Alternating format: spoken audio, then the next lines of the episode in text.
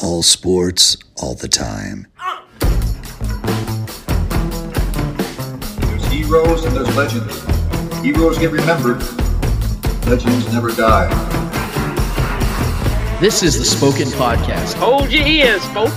It's showtime. I'm your host, Lance Twidwell. Man, that kid, he can ball, man. He can ball. Touchdown, Kansas City! Patrick freaking Mahomes, baby! Uh, let's talk some sports because that's what we're here to do. You are tuned in to the Spoken. The Spoken. Ladies and gentlemen, here is Lance Twidwell. This is the Spoken Podcast. I am your host, Lance Twidwell, here inside the Spoken Studios with my guys, Trevor Twidwell. What's good? And Eddie Ortiz. Yo, yo, yo. Episode 139, full swing, full motion. We are so happy to be here with you guys in this beautiful October Saturday.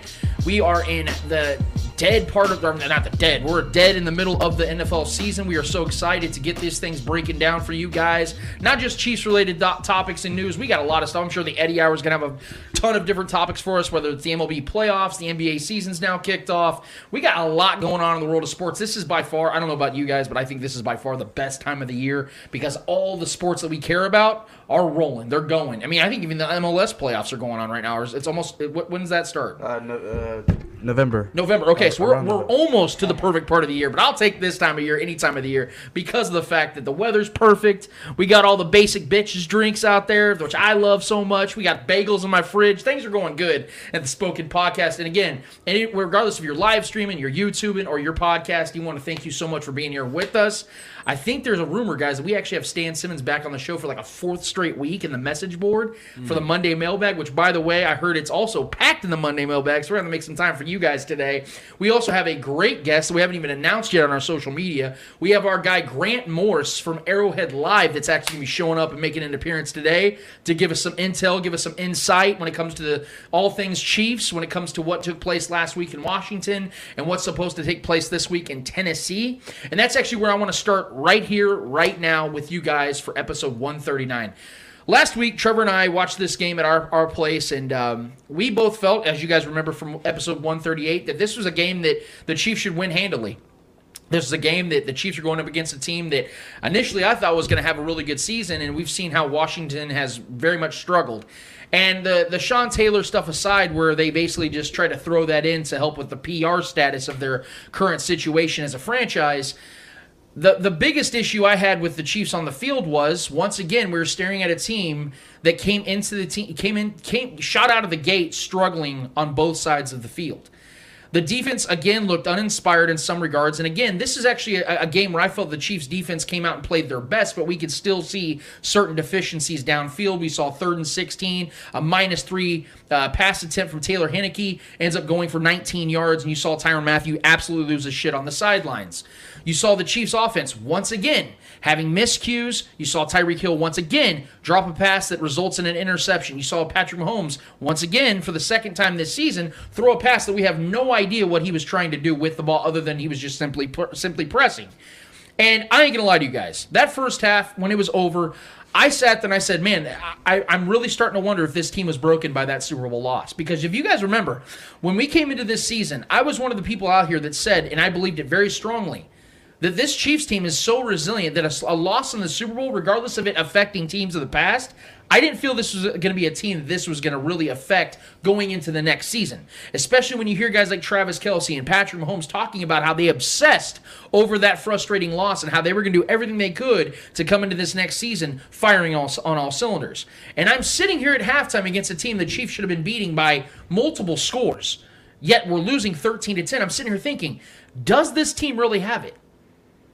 And a guy that I haven't placed a lot of blame on this season, and I still won't place blame on this season, but a guy I needed to talk about for the first time pretty much all season was Andy Reid. I said, this these are the moments. These are the games in which your coach is supposed to get you out of it, out of the muck and the mire, get you out of that slump as a team. This is Andy Reid's time to do something. Now, I don't know what happened in the locker room at halftime. I have no idea what was said or who was who, who was it said by. All I do know is when that second half kicked off, for the first time all season, I saw a Chiefs team that I believed was there all along. And that was a Super Bowl contending Chiefs team. That second half against the Washington football team was by far the best Chiefs team we have seen since last year's or since the last year's AFC Championship against the Bills when they won 38 to 24. That's the team we've been missing all season. And we talked about on this show that up to up to week 5 or up to week 6 rather against Washington, we have not seen a team that was Super Bowl worthy. We all agreed on that and I I would be willing to bet all of you would agree with me on that as well. We haven't seen it. Yes, they came back against the Browns in that second half, and they did capitalize off mistakes, but they were still showing deficiencies. Against Washington in the second half, they gave up 76 yards total to Washington. Zero points. Washington came into that second half with 13 points, left the game with 13 points. And the Chiefs went on an absolute tear offensively. Patrick Mahomes looked like by far and away the best quarterback, the best football player in the world in that second half. And we're sitting here going, oh, this is great. But where the hell has this been? And a lot like the adjustment that we finally saw them make, which, by the way, there's no coincidence. The defense looked at absolute best the moment Dan Sorensen's playing 20% of the snaps as opposed to 100 the week previous. No coincidence to that. It's the fact that this team, why they're so frustrating to me, is the fact that they wait for weeks and weeks and weeks to finally make the adequate changes and adjustments to get better. That's always been one of my biggest concerns with this team. We've expressed this on this show.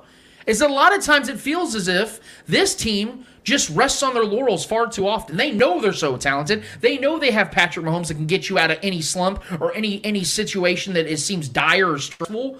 They rest on that too often. They rely on that too often. And I think for the first five weeks of the season, five and a half weeks of the season, you saw this team doing just that.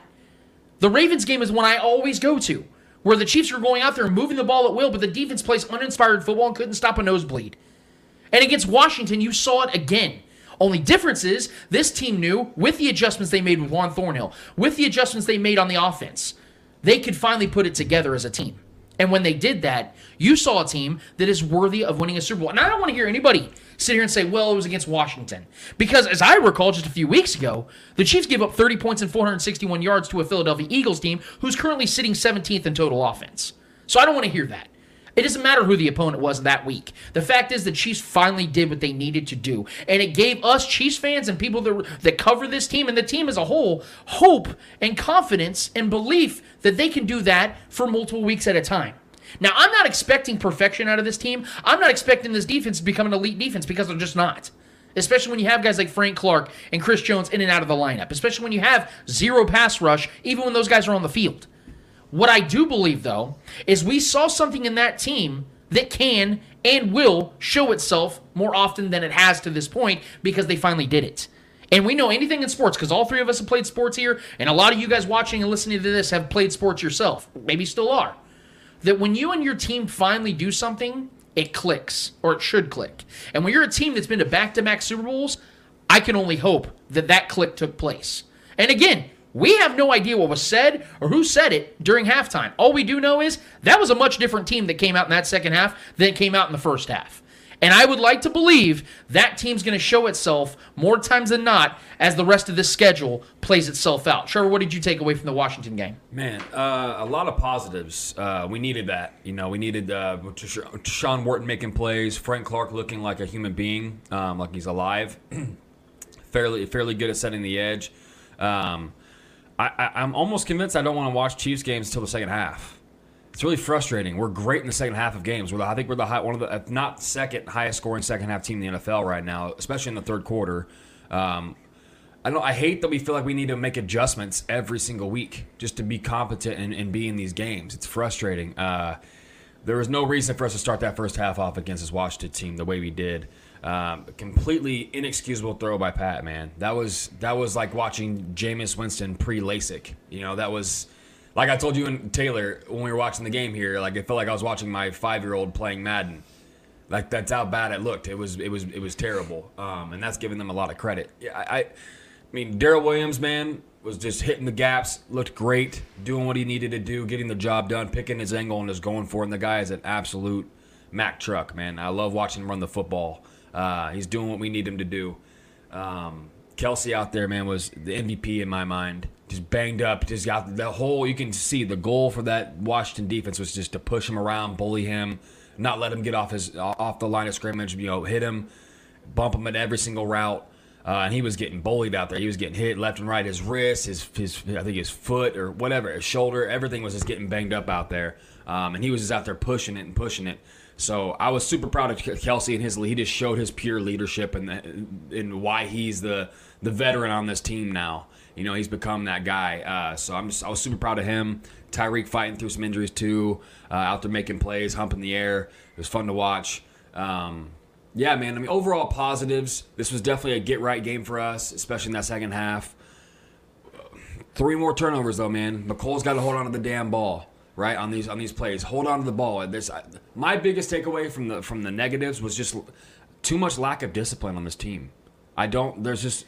I don't know if it's at practice, if Andy Reid's is not getting these guys ass enough, which I don't really believe because Andy Reid, from what all I've, I've always heard about him, is he's he he's pretty heavy on the practice. He makes these guys go through the trenches. Um, so I don't know what it is, man. I don't know if these guys are just not wanted. It's just the ball security or lack thereof is just really, really starting to frustrate me badly. Um, you know, through this first quarter of this year already, we've already had, we're leading the league in turnovers. I know we forced a couple ourselves, uh, which was good to see. It was good to see this defense get a couple takeaways. That was huge, and that was the turning point of this game. Really, that especially that Tershawn Wharton play. That was incredible. The way he just pinned that ball against that guy's helmet. Uh, so overall, man, positives. Not too many negatives. The positives outweighed this this game, and we won by a, a good margin, which I, we needed to see that. Granted, this is not the best offense we're going against. Tyler Heinicke, Taylor Heinicke definitely struggled, but uh, I mean, we, we needed to do what we needed to do, do against bad teams, and we did that. So I'm proud of these guys, and you know we got to take that and move forward with that formula. Man, for me, a lot of bad takeaways from that first half. That first half was just horrendous. Uh, I, from the offense, I gotta give the defense some credit. They were making some stops in the in the first half. Uh, though did the the Washington did score 13 points and they were looking a little bit of efficient out there. The defense managed to make those stops, managed to make those uh, those uh, those third down stops, and you know uh, get the offense back on the field. And then the offense was just like nah, here you go, take it back, Washington. We don't want it. That that Patrick Mahomes uh, interception, just there's no excuse for it. It's just like you said, that was just him pressing. Uh, there was really no need for it. Just just get take take the sack at that at that point. At that point, just trying to get rid of the ball into the field. Just take the sack because you're risking the interception, which he did he just literally lobbed it, lobbed, lobbed it to the uh, defender. Can't be doing that on, on, on, on games, especially when it's that close of a game. Uh, yeah, second half, completely different team. Completely different team. Defense was even more solid than what it was already in the first half, just allowing 13 points. Uh, yeah, it's a Washington football team, so let's not get too carried away about this defense doing their job. Uh, obviously they're out there playing. Uh, I would say an average offense, uh, and they, they were able to manage to, to stop them and you know play great. Frank Clark had a great game, so it, it's just you know uh, got to learn from that second half and make sure you make it consistent. Stay consistent to that to that level of play. Don't just come out in second halves. You gotta make make that consistency, you know, throughout the whole season, not just one game, two games, or second half there, second half here, second half there, mm. first half here, first half there. We need to be we need to be more consistent. It, yeah, the like I said, the defense we saw the difference with Juan Thornhill, and like you said last week, don't expect Juan Thornhill to change this this defense completely. It's not it's not the all fix for for this defense, but we did see a much better secondary out there. It, it, it was more athletic, it, exactly more more athletic, more speed. So therefore, we kind of took those big plays away from Washington, even if they wanted to. Uh, yeah, the defense looked good. Offense still shaky. Uh, still have to manage those turnover. This those turnovers. Those are being too crucial and too often. We can't, and, and we've saw that if we do those turnovers against good teams, they're gonna take advantage and and punish us for those mistakes. So we, we gotta we gotta make sure we we we are more uh, composed and make uh, uh, hold the ball better.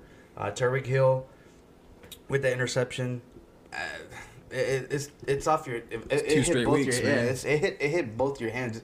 I would understand if it was a bad throw from Patrick Mahomes, but it was it was like the, a more perfect throw couldn't be even like yeah. So Yeah. they need to work on discipline, like Trevor said. I, I think as the weeks go on, I think this team will, will have better discipline. I think they've learned that in the first six weeks that if, if like I said, if you mess up, other uh, good teams are gonna punish you and take advantage of that. So. Uh, I hope this consistency stays, and, and I don't hope I, like I hope it's not just a second half thing. I, you know, I, something else that happened uh, during this this game that felt very interesting was also the Chiefs had a an extremely balanced attack on offense, which I really much I really did like. They ran the ball 28 times in this game, which is very un Andy Reid like. You you know he usually has anywhere from 16 to 22 rushes a game. You know a lot of throws, and, and Patrick did throw the ball 47 times, but I think that's a a testament to how much this Chiefs offense dominated time of possession in this game, and were able to do whatever they wanted. And and it's so it's so puzzling that we're still sitting here almost halfway through the season. We're over a third into the season now, where we're still talking about the offense struggling in the way that they are, yet they're still scoring unlike anybody else in the league right now as far as points per, per possession. It's unbelievable how bored Tommy Townsend's got to be right now as the Chiefs punter because Hey, we finally punted. You know, we got a punt out there. I mean, he's, he's punted He less was than terrible. He's punted less than That ten times in was this season. He's rusty, man. Six, six weeks into the season, six games into the season, he's punted less than 10 times. I mean, that's unbelievably great from the Chiefs. And so um, I, I don't want to oversimplify this situation the Chiefs have when it comes to the turnovers. But we all know, at least to this point, we're confident that they're not going to continue to struggle like this, which means what? If they're already averaging 31, 32 points a game with these struggles, give them extra possessions of, of a different result where it's not a turnover, it's, oh, we got a field goal. Like, even the lowest margin of, oh, we got a field goal out of it. You're talking about a team that's going to average 37, 38 points a game, which isn't too crazy because with Kareem Hunt in those first 10, 11 games of 2018, that's exactly what the Chiefs are averaging. 14 averaging. turnovers in six weeks, man. That, It's inexcusable. th- th- That's why when, when like when we watched that game, that's why I was when, when I when I saw we got that third turnover in the game when Pat threw that pick. I, I just I said it out loud like we are a turnover prone team. This is now a trend. This isn't something that's just going to go away. So this is is, something we is that to- what you guys do believe? You guys This is something we have to fix. Is this something that you guys think the Chiefs will legitimately like deal with throughout the season, or is this something that man before that bye week they really struggled with this turnovers? like just a, a couple games, yeah, sure. This Yeah. is six six weeks now. We have multiple turnovers every single game. Yeah. two with four each. That's unacceptable. And then another three turnover game against Washington. I'll say Dude, this real quick. I'll say this real quick. The reason why I'm not concerned about it being an actual like it's in their DNA is because yeah. first of all, it's never been in Patrick right. Mahomes' DNA. Second of all, it isn't like Patrick Mahomes is like throwing horrible like first down throws that are just terrible throws. It's on third and longs. It's on a play where he knows I got to make a play right here, This and he throws it up in the air. yeah. You know, stuff. It's desperation plays we're seeing this on, and mm. on the other side of it, it's Tyreek Hill dropping passes that. He never drops. But it's back to back We're doing weeks. it. We're doing it in a bunch of different ways. Clyde. Clyde was fumbling. Mecole fumbled. Yeah. It's like the whole team just seems undisciplined. That's why discipline is my key thing Yeah. here. Ball security. It's, it's the first thing you learn in football as an offensive player. Ball security. Yeah. You can't give the ball back to the other team. That's the goal. Is scoring and don't turn it over. Those are the two objectives you have that you have to keep in your head throughout the game, and we're just failing at it. I just think it'll, it will it will get better as the season goes on. I don't think it's gonna be an easy. Can't get much worse, man. Yeah, I don't think it's gonna be an easy fix. Yeah. I, I do think it's gonna take some time. I do think maybe after the bye week, uh, we will see those turnovers starting to fade away and kind of like mm, uh, something that we kind of talk not every weekend but every so often. Uh, but I, I I do think those uh, those turnovers will go slowly go away. I think that should change this coming week against the Titans, and we'll get to that. Well, yeah, and- I think that's a good game. To There's another th- there's another part of the of the offense I, I do want to uh, address as well is is Darrel Williams. Um, he did have a good game. Uh, he actually had 21 of the 28 rushes in this game. He had only 62 yards, which means he was getting about three yards a carry, but he did get two two touchdowns in the red zone. There's there's now a debate going on uh, on Chiefs Twitter about well Clyde Edwards-Helaire couldn't do what Darrel does, and although I don't I don't disagree with that because Darrel's a bigger, more physical you know specimen when it comes to the running back position. We have to still remember that he did average three yards per carry in this game. It's not like he was out there just Dearness Johnson the the the Washington football team defense. He wasn't out there getting 148 yards, seven yards a clip. We have to contextualize some things. I think Clyde is catching a lot of strays that I don't think he deserves. Am I sitting here saying that Darrel Williams doesn't present something that Clyde doesn't? Yes, I, I do believe he does that, that Darrel does provide physicality that Clyde doesn't have because he's an undersized back. But I think it's ridiculous that we're sitting here and pretending as if Clyde hasn't been effective this season. Has he had a couple fumbles? Yes, he has. But Tyreek Hill's also had a lot of drops, and we can't sit here and justify one and not the other. Clyde Edwards-Helaire has been a very effective running back this season. Has he been what we expected him to be out the gate of, as a first round pick? No. But that isn't that that's, that to me isn't an end all be all where oh he hasn't been that good through 20 games. Which by the way, I don't know if you guys saw the numbers I had posted through 20 games. Uh, Clyde has had a better career to this point than Thurman, Thomas, Priest, Holmes, and Jamaal Charles.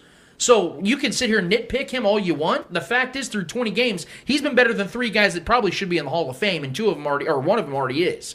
So I, I think that we're getting a little ahead of ourselves here. We can praise Darrel Williams for what he did and what he's done, but we can't. We don't need to be sitting here and talking about Clyde Edwards-Helaire as if he's been some, you know, uh, anchor to the Chiefs' offense by some crazy means. Because if anything, he's been the opposite of that. Just like Mecole Hardman, a lot of people like to shit on him and say that oh he had a fumble, so therefore he, he, he shit.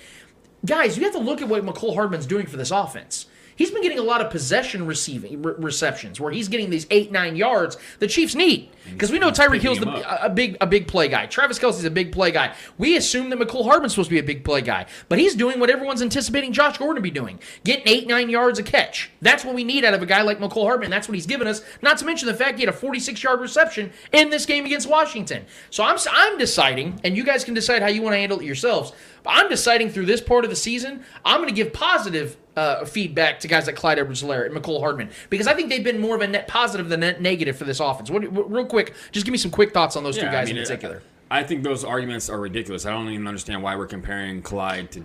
I mean, I was jo- jokingly saying throughout the game last week that yeah, uh, Darrel, the better back. The better. The, I don't think he's the better back. Obviously, Clyde's the more talented guy. I, only problem I've had with since we've had Clyde is the way we utilize him. We don't utilize him to his strengths. That's my biggest grief. My biggest problem with how we've. Clyde's obviously going to put up numbers in this offense. He's the more talented back. But I do like how Darrel's being used because we're utilizing Darrel to his strengths. He's a good red zone running back, a bruiser, and he's a good guy, you know, picking his spot and just going for it. Clyde's the more agile, scat back type running back, and we're not really utilizing him to his strengths. That's what pisses me off the most because I know he's more talented than Darrel. He obviously has way more in his bag of tricks. Um, he's more of a home run hitter than Darrel is. Darrel's is that bruiser that you just, you know, just give it to him. He'll get you three, four at a time, and then bang his way into the end zone when you're in, you know, within the ten. That's the kind of guy I like for this team right now, and he's doing, he was doing his job, and he was very efficient. Uh, two, two, tu- two rushing touchdowns. It's been a minute since we've seeing two rushing touchdowns in this offense, so I like seeing that, and it keeps the the, the defense is honest that we face. That's what I like that Darrel brought to this offense. Clyde is obviously more of a home run hitter guy. You get him in those dink and dunks, which we just haven't utilized yet. I expect to see that moving forward, hopefully. But comparing the two is just stupid because they're two totally different type of running backs. Um, and then Mecole, obviously, Mecole's. I love that guy. I don't know how you don't like that guy. What he's been doing for this offense, he's been doing his job. He's been doing what he's asked to do. Uh, I think he will get some more deep looks. I think he will become that guy as the season goes on with the addition of Josh Gordon because I think Josh Gordon will become that possession guy. Um, he's that get up and get it guy, uh, tough to defend. He's this size and speed combination. So I think we're going to see a lot of it's, it's been some strange growing pains for this offense for some reason. I don't know what what the deal is exactly, but we've been in a funk, and uh, once we get out of it, the league's in trouble. Yeah, I like Darrel Williams for the red zone. Give me give me Darrel Williams for the red zone because Clyde Edwards-Helaire, uh, uh, he's not Too indecisive. Yeah, too too indecisive. We saw Darrel Williams in one of the touchdowns. He broke to the right, but then he saw that there was no hole, and he saw the hole to the left. So he just kind of did the he broke to the left and then just went in like it was nothing. And I think and I, and I think Clyde struggles with finding that hole in that red zone, uh, and and Darrel being that that uh, power, power guy, being that that guy that just wants that contact, you know, fucking bulldoze people in into the end zone. I think that's the people we need in the end zone. After, the twenty yard, uh, take Clyde out, put put Darrel in, get you those yards, and because then then like that you won't have uh, double coverage with with Tyreek, or they'll leave somebody open with uh, either Kelce or Tyreek, and you- you'll have those options, and then because then you'll be like, oh shit, they they got the running game. It's like fuck, now we got to worry about the running game and the two and two of the best receiving options for the Chiefs. Yeah. So I think I think I think at the red zone, I think they, the Chiefs should stick to Darrel. That's just my opinion. I could be wrong, but Darrel was much uh, better. Uh, fuck. Well, He's better between the tackles, that's for Yeah. sure. He's better at picking So- the gap and hitting it. Exactly. Clyde, So- Clyde's got to get utilized in the in the in the passing game the though. yeah. that's what that's when So, go watch like, his tape at LSU. No, like man. you said, I did. think Clyde's more of a home run kind of guy, and, and they're not utilizing to his strengths. And, and I think Darrel Williams, they're using to what he is built for. And, and I think that's why we're seeing a lot of fans uh, overreact to what he did last, Yeah, uh, overre- last not- week. he's not overreact's Clyde, the correct word they're better at because they, they can be complementary to their strengths. We've seen That's so many teams, Yeah. so many teams that have running backs that, that have their own strengths and weaknesses, and, and teams that know what those strengths and weaknesses are can utilize those guys effectively and the way they're supposed to be. Whereas It's Clyde's- similar to the Browns, Clyde, yes, way Clyde needs to be more of a pass option running back. He needs to be what Jerick McKinnon. A lot of people believe Jerick McKinnon is. I, I think. I think Clyde McKinnon are more alike than Clyde Yes, and Darrel are. I think absolutely. Darrel is more of a like Trevor said, between the tackles, get those third and three, third and two type of yards, Yep. let it bully in, and that's actually. And I'm not going to get ahead of myself here, but that's actually a matchup I'm really looking forward to seeing in this Titans game. Is Darrel Williams out in the flat, out in the open against some of these secondary guys in the Titans who are already small and undersized, who don't like making big tackles like that. I would like to see a lot of that too, but.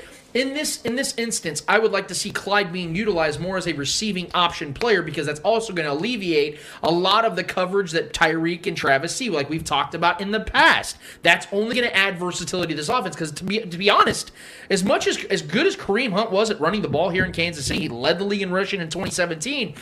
He was equally as effective in the pass game. And you saw how unstoppable this Chiefs offense was in games where Kareem was out there in the flat, getting passes, going seven, eight yards a clip. It opened up so much down the field for Tyreek and Travis Kelce. That's what they need to do with Clyde Edwards Helaire. Now, one more thing before we move on from the, the Washington football game. I have to point out my guy, Mike Danna. Mike Danna has been by far, I, I think right now, bring him up, yeah. Ty- Tyrann Mathieu is obviously an All Pro. He's always going to be an All Pro. He's like the Salvy of the Chiefs, where you just know what he's going to be each and every season, especially defensively when it comes to Tyrann Mathieu. But Mike Dannett, to this point, guys, I don't think it's crazy to say he's been the best overall defender on the Chiefs right now, just based on effectiveness. He's got three and a half sacks this season. That, that doesn't seem like a lot, but when you consider the fact that he's got almost fi- essentially 50% of the Chiefs sacks this season, when you have two guys in Chris Jones and Frank Clark that are making $180 million, Hey, Frank Clark should have had a sack. Just saying. I don't know how the hell Heinicke stayed up on that that play. Oh, man. yeah. All I'm saying is- I thought I thought it was a sack to be honest. Yeah, honest. Frank on the Clark got result side there, of too. things, on the result Yeah. side of things, Mike Danna has overperformed. Yeah, yeah, he no one great. was expecting this from a fifth round Fifth flyer round out of pick, yeah. Michigan.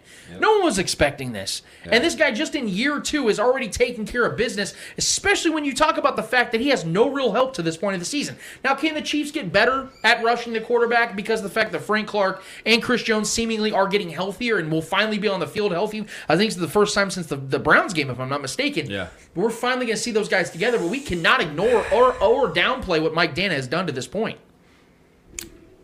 Yeah, uh, and to add to that, I don't know why Chiefs Chiefs fans are criticizing uh, Tyrann Mathieu. What, like, where is that coming We from? We fucking needed that. That's what we, when we talking about the sideline antics. So No, like, no, no, no, throwing no, Like, no, no, no. Like when when he missed the Oh. when he missed the sack. Oh. A lot of Chiefs fans went to Twitter to fucking talk so much Look, shit I'll to say this: Tyrann Tyrann Mathieu. Mathieu. Mathieu is an easy target because Tyrann Mathieu's vocal.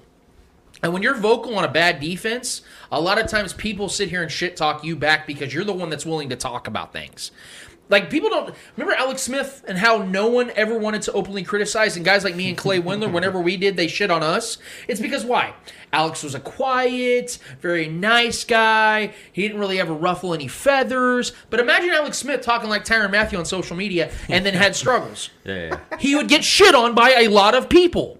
That's the difference. It all comes down to personality. If you're a real nice guy that never upsets anybody and just kind of stays in the middle like an Alex Smith, you're never going to have people talking shit on you. And when you have people talking shit on you, it's about your performance on the field, not you. People talk about Tyrann Mathieu because he's an outward passion alpha male type. And those are the types of guys that people like to go at. Well, yeah, we can't count the hits and ignore the miss, or count the misses and ignore the hits too. They're Like also the same guys that people will kiss their ass on Right. Twitter when they're out there balling Yeah, and the exactly. team's clicking. When he was in that Baltimore game, You see that too, don't you? picks. Everyone's like, "Oh my god!" Oh, you know what I mean? So like, I just yeah that, and I want to talk about L'Jarius Sneed too, man. That that awareness on that on that fumble. Yes. Hit, dude, that was such a great play. We forced the fumble. Uh, uh, on the uh, the running back there in Washington, and and and uh, he's he he's seen it the whole way. He ran in there and got the football. I just uh, L'Jarius Sneed has been so damn good, man. Like he's he's You know every- how we know he's week- good? We ain't hearing about it. Exactly. When you when a corner ain't getting a lot of talk during the game, that means that dude's balling. Yeah, man. So I was super proud of him. I was super proud of this defense overall for the most part. I think everybody out there just Outside, there was only, like I said, there was only one really bad play that Blum played to uh, Ricky Seals Jones. That was the only, like, it literally, like, I don't know what happened on that play. That was insane. But outside of that, the defense was nails, man. They were absolutely, and that, that's been an offense, not a great offense, but that's been an offense that's had some performances against some good defenses and put up points. For us to only allow 13 points, man, I'll take it. I don't care who it is. And like I said last week, I think this game was was a was going to be a turn turnaround point for the Chiefs. I think this game was going to be that game that kind of kind of gave them that boost that they need, that defense Enough that they need. enough. Exactly. That's been the I. I think and I said it last week, and the defense came out pretty good since the first half. Yeah, they had missing skews in there, but the the offense mistakes overshadow anything the defense was was doing wrong. The first half, the defense made stops to where they made Washington punt the ball, and the Chiefs gave the ball right back. Uh, Like we gotta we we gotta start giving the credit to that defense little by little, and I think it's uh, and I think against the Bills they did some of that work. Uh, we saw it in the second half to where they, they were able to slow down Josh Allen, and then the Chiefs didn't capitalize on that. They were Yeah. able to stop him, I believe, twice. Yeah. And and so We turned it over. exactly, and we turned it over. The so, issue, the issue with the Bills game, the only thing I'm going to say that's different between that and the Washington Washington game is obviously the fact that you're talking about the Chiefs' defense gave up 24 points in the first half Yeah. against the Bills. So, so I, I get it. At the end of the game, they started to put it together a little bit, but at that point, the game was kind of already decided. So I can't really put praise on the Chiefs' defense because they were the ones that actually made the game kind of out of reach before Patrick Mahomes and the offense really clicked. Did the Chiefs' say the offense click in that I would game? No, they didn't. did that, My point though is there wasn't any complimentary football going on at all, pretty much throughout the entire season, outside of the second half against the the Browns, in particular in the third quarter, and then the entire second half. Because look, again, I, I have to emphasize this against Washington. Everyone talks about oh, that's the Washington football team, so that isn't a lot to take away from that. I disagree because going into that game, Washington football team was scoring almost 26 points a game, Mm-hmm. and the Chiefs cut that in half for the entirety of that second. They gave up less than 100 yards in that second half. Yeah, and Terry McLaurin got his ass shut down. That's an elite receiver right there. Terry McLaurin is 100% an elite receiver in this league at this point. So, and he's been putting up numbers against good defenses. So, I, I think we put the clamps on him. I think he only had like four catches for like 50 something yards. We put the clamps on him, and that's a legitimate guy. That's week in, week out. Just from my fantasy outlook, I've, I, I mean, I've just having him on a couple of my fantasy teams. I know it- that what that guy does and what's again, capable of. Again, the, the biggest part we have to take away from this is yes, it was against Washington, but the Chiefs, the Chiefs also didn't have two of their best pass rushers in this. I'm sorry, they had Frank Clark, but they didn't have uh, Chris Jones. And if you have Chris Jones in there and you're cutting a team's scoring average in half, we can sit here and say, well, okay, you're fully loaded, but Willie Gay barely played it all in this game too. That's something we have to remember in these games, guys, is that although you're facing inferior teams. If you're still going out there getting it done, despite the fact you're missing your best defender and your most athletic linebacker, and Anthony Hitchens get hurt in the middle of the game, you're talking about you also having deficiencies as well. Granted, Washington did not have ha- like half their offensive line. Brandon Scherff didn't play. They were missing a tackle. The, they had injured players on the and the skills positions, and they have Taylor Heinicke, who's not a great quarterback. Well, think about having said way. that, though, you have a defense out there that has been struggling all season Right. and has injuries, and you're still going out there and doing what they did Well, I in that mean, we, second we, half. we thought that, that it was going to be a get right game in Philly for the defense, and they gave up almost 30 points, right? So uh, this is this that Philly team is very comparable to this Washington team. They're they're fairly similar. I think I think this Washington team actually has more talent offensively. Uh, granted, I think the quarterback, I think Jalen Hurts is better than than Heinicke, but it hasn't been that much different. He's a little bit more mobile than Heinicke, obviously. Uh, but those these those two teams are very similar, and we only allowed 13 points this time around. To and then the Philly we lo- allowed a damn near 30. So. Um, yeah, I mean, this is definitely you got to take you got to take it as a positive. You can't take that as a negative. Our defense was performing outside of that one broken play, that touchdown play, which was the only touchdown we allowed all day. We allowed one touchdown. I am with that 100%. I don't care who we're playing. If we're allowing one touchdown, Yeah, we're going to win that. Sign me 10 up. times out of 10 if we only allow one touchdown. Yeah. And you have Pat playing on the other side. Like it's And folks are talking about the, you know, the the Tyrann Mathieu stuff on the sidelines, and I'll address that directly I as well love because it. we I know you kind of brought it up about why Chiefs fans like to come at him, especially on social media. One, again, he's not afraid to speak his mind, and on the sideline thing, you know, a lot of folks take that as. Oh, that's a detriment, or he's being a baby. it's so funny how different people look at that when Tom Brady does it.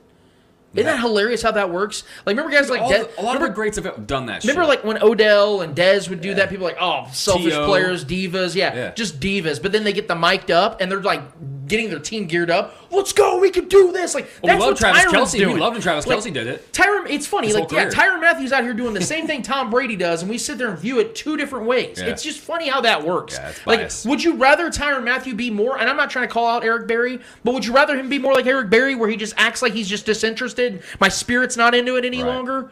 Would you rather him be I like love- that? Especially on defense, I love the fuck dudes that are Yes. throwing their helmets and You fucking cussing that. their guys out. If it's an offense, if it's Tyreek's out there like getting a pass, that's that's one thing. You don't really necessarily need that. We need we need balanced heads on, on, on offense. You don't need to play angry offensively. You need to play fucking angry defensively. You need to go hit people, and that's what. I've been, and then we saw man on that field defensively. We saw these guys out there willing to make, sacrifice their bodies and make plays, and that's what we got to see moving forward.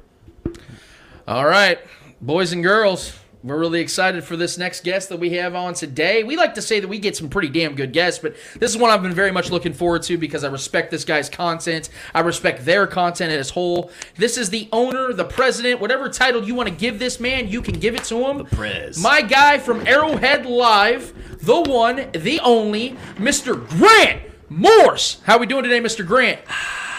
Doing all right. And I cannot hear Grant. I'm, is he there? Can you hear me? Yeah, what's up, Grant? I'm doing all right, man. How are you guys? We're doing great, man. We're really glad you're here with us today. It's a beautiful Saturday. We are here talking some Chiefs football. We just broke down our thoughts, our takes on the Washington football game. And I actually want to start right there with you because I know and I've seen a lot of your uh, takes, your tweets about this game in particular. And I know that you probably felt the same way I did. That first half, that second half, you want to talk about a tale of two different halves, man. Just from the overview of this game, from your point of view, you know the first half was more of a representation of what this season has been for the Chiefs to this point. But that second half showed us everything that we have known over the last two to three years of what this team can and will do when they get it all together. And I think there's no coincidence that the Juan Thornhill adjustment, bringing him into the game and subbing out Sorensen essentially for Juan Thornhill, I think that made a humongous change. I think that made a humongous difference. But I think that this offense finally felt a little confident, a little more comfortable in that second half that they can go out there and do what they needed to do. And when you saw this team click on all cylinders, they looked like a Super Bowl team once again. What was your overall takeaway from this game against the Washington football team?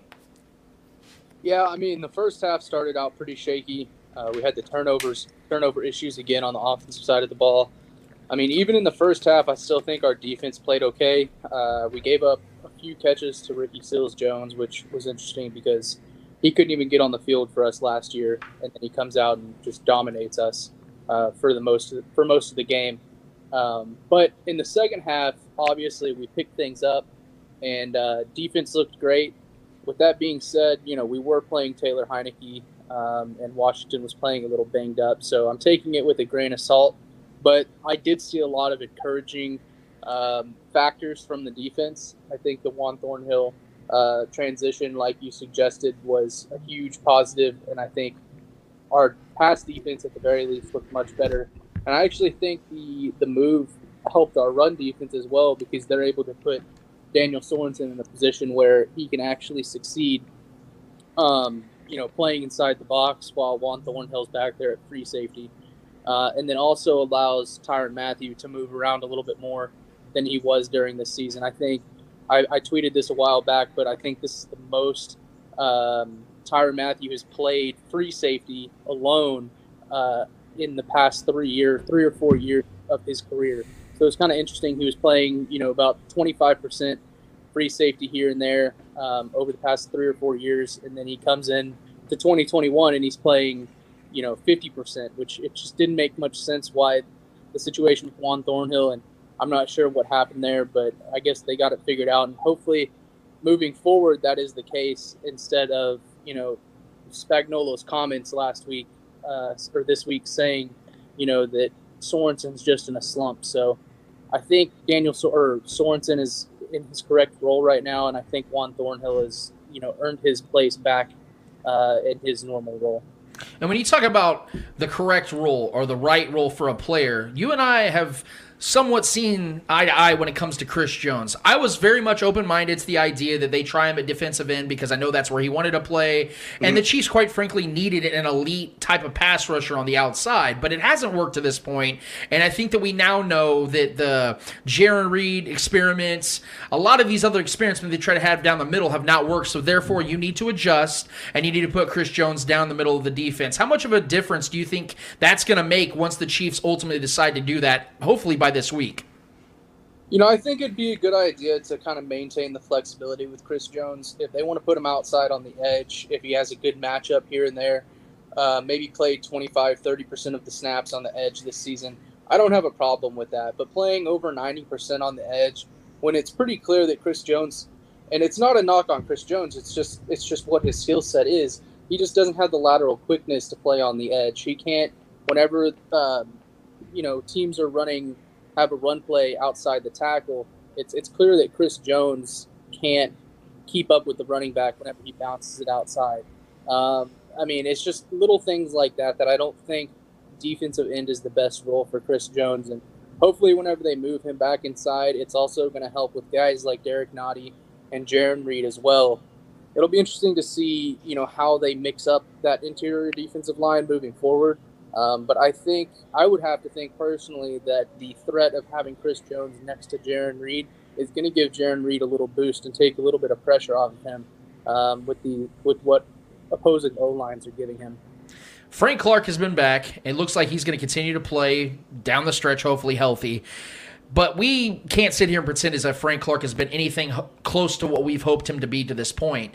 Outside of that three game stretch in the 2019 playoff run, Frank Clark has been a disappointment. Now, it's more than likely going to be the last season Frank Clark is as a Chief. What are your expectations moving forward with Frank Clark? Do you expect him to finally turn it back on and be that guy that we expected him to be when the Chiefs traded for him two seasons ago? Probably not. I mean, at this point, I think Frank is what he is, and I, you know, I, I, it's unfortunate the way that his his career in Kansas City is gone because he got here and you know he did show a little bit of what he showed in Seattle, um, and then he popped up with with some injury issues, and then the gastrointestinal stuff hit where he missed multiple games, missed weeks of practice with um, with these stomach issues, and you clearly saw his weight fluctuate. Um, I was told that he was down to 250 to 245 to 250 at one point, um, and then worked his way all the way back up to I think 280 or 285 for this season. And you can definitely tell that he's gained a significant amount of weight if you go back and look at some pictures.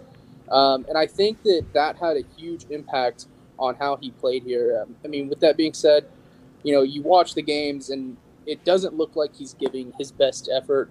And I, I don't want to sit here and say that, you know, he's just not out, he's out there just not trying. But you know, there is something going on, and it's pretty obvious that you know whether it's injuries or whatever it is, um, it just hasn't worked out for Frank here in Kansas City, and I, I do believe that it'll be his last year. I, I can't imagine them, you know, keeping that cap hit next year, which I believe is the seventh highest of any player in the league, which in my opinion is is just insane. The highest non-quarterback in the league. They they can't carry that contract, and I'd be I'd be pretty shocked if they hang hung on to him beyond this season.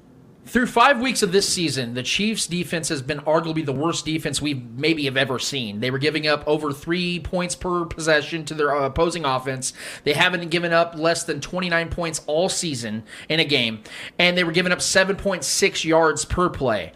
And then you saw them make some differences in that game, as we talked about, where some adjustments were made. You saw them play better as a collective.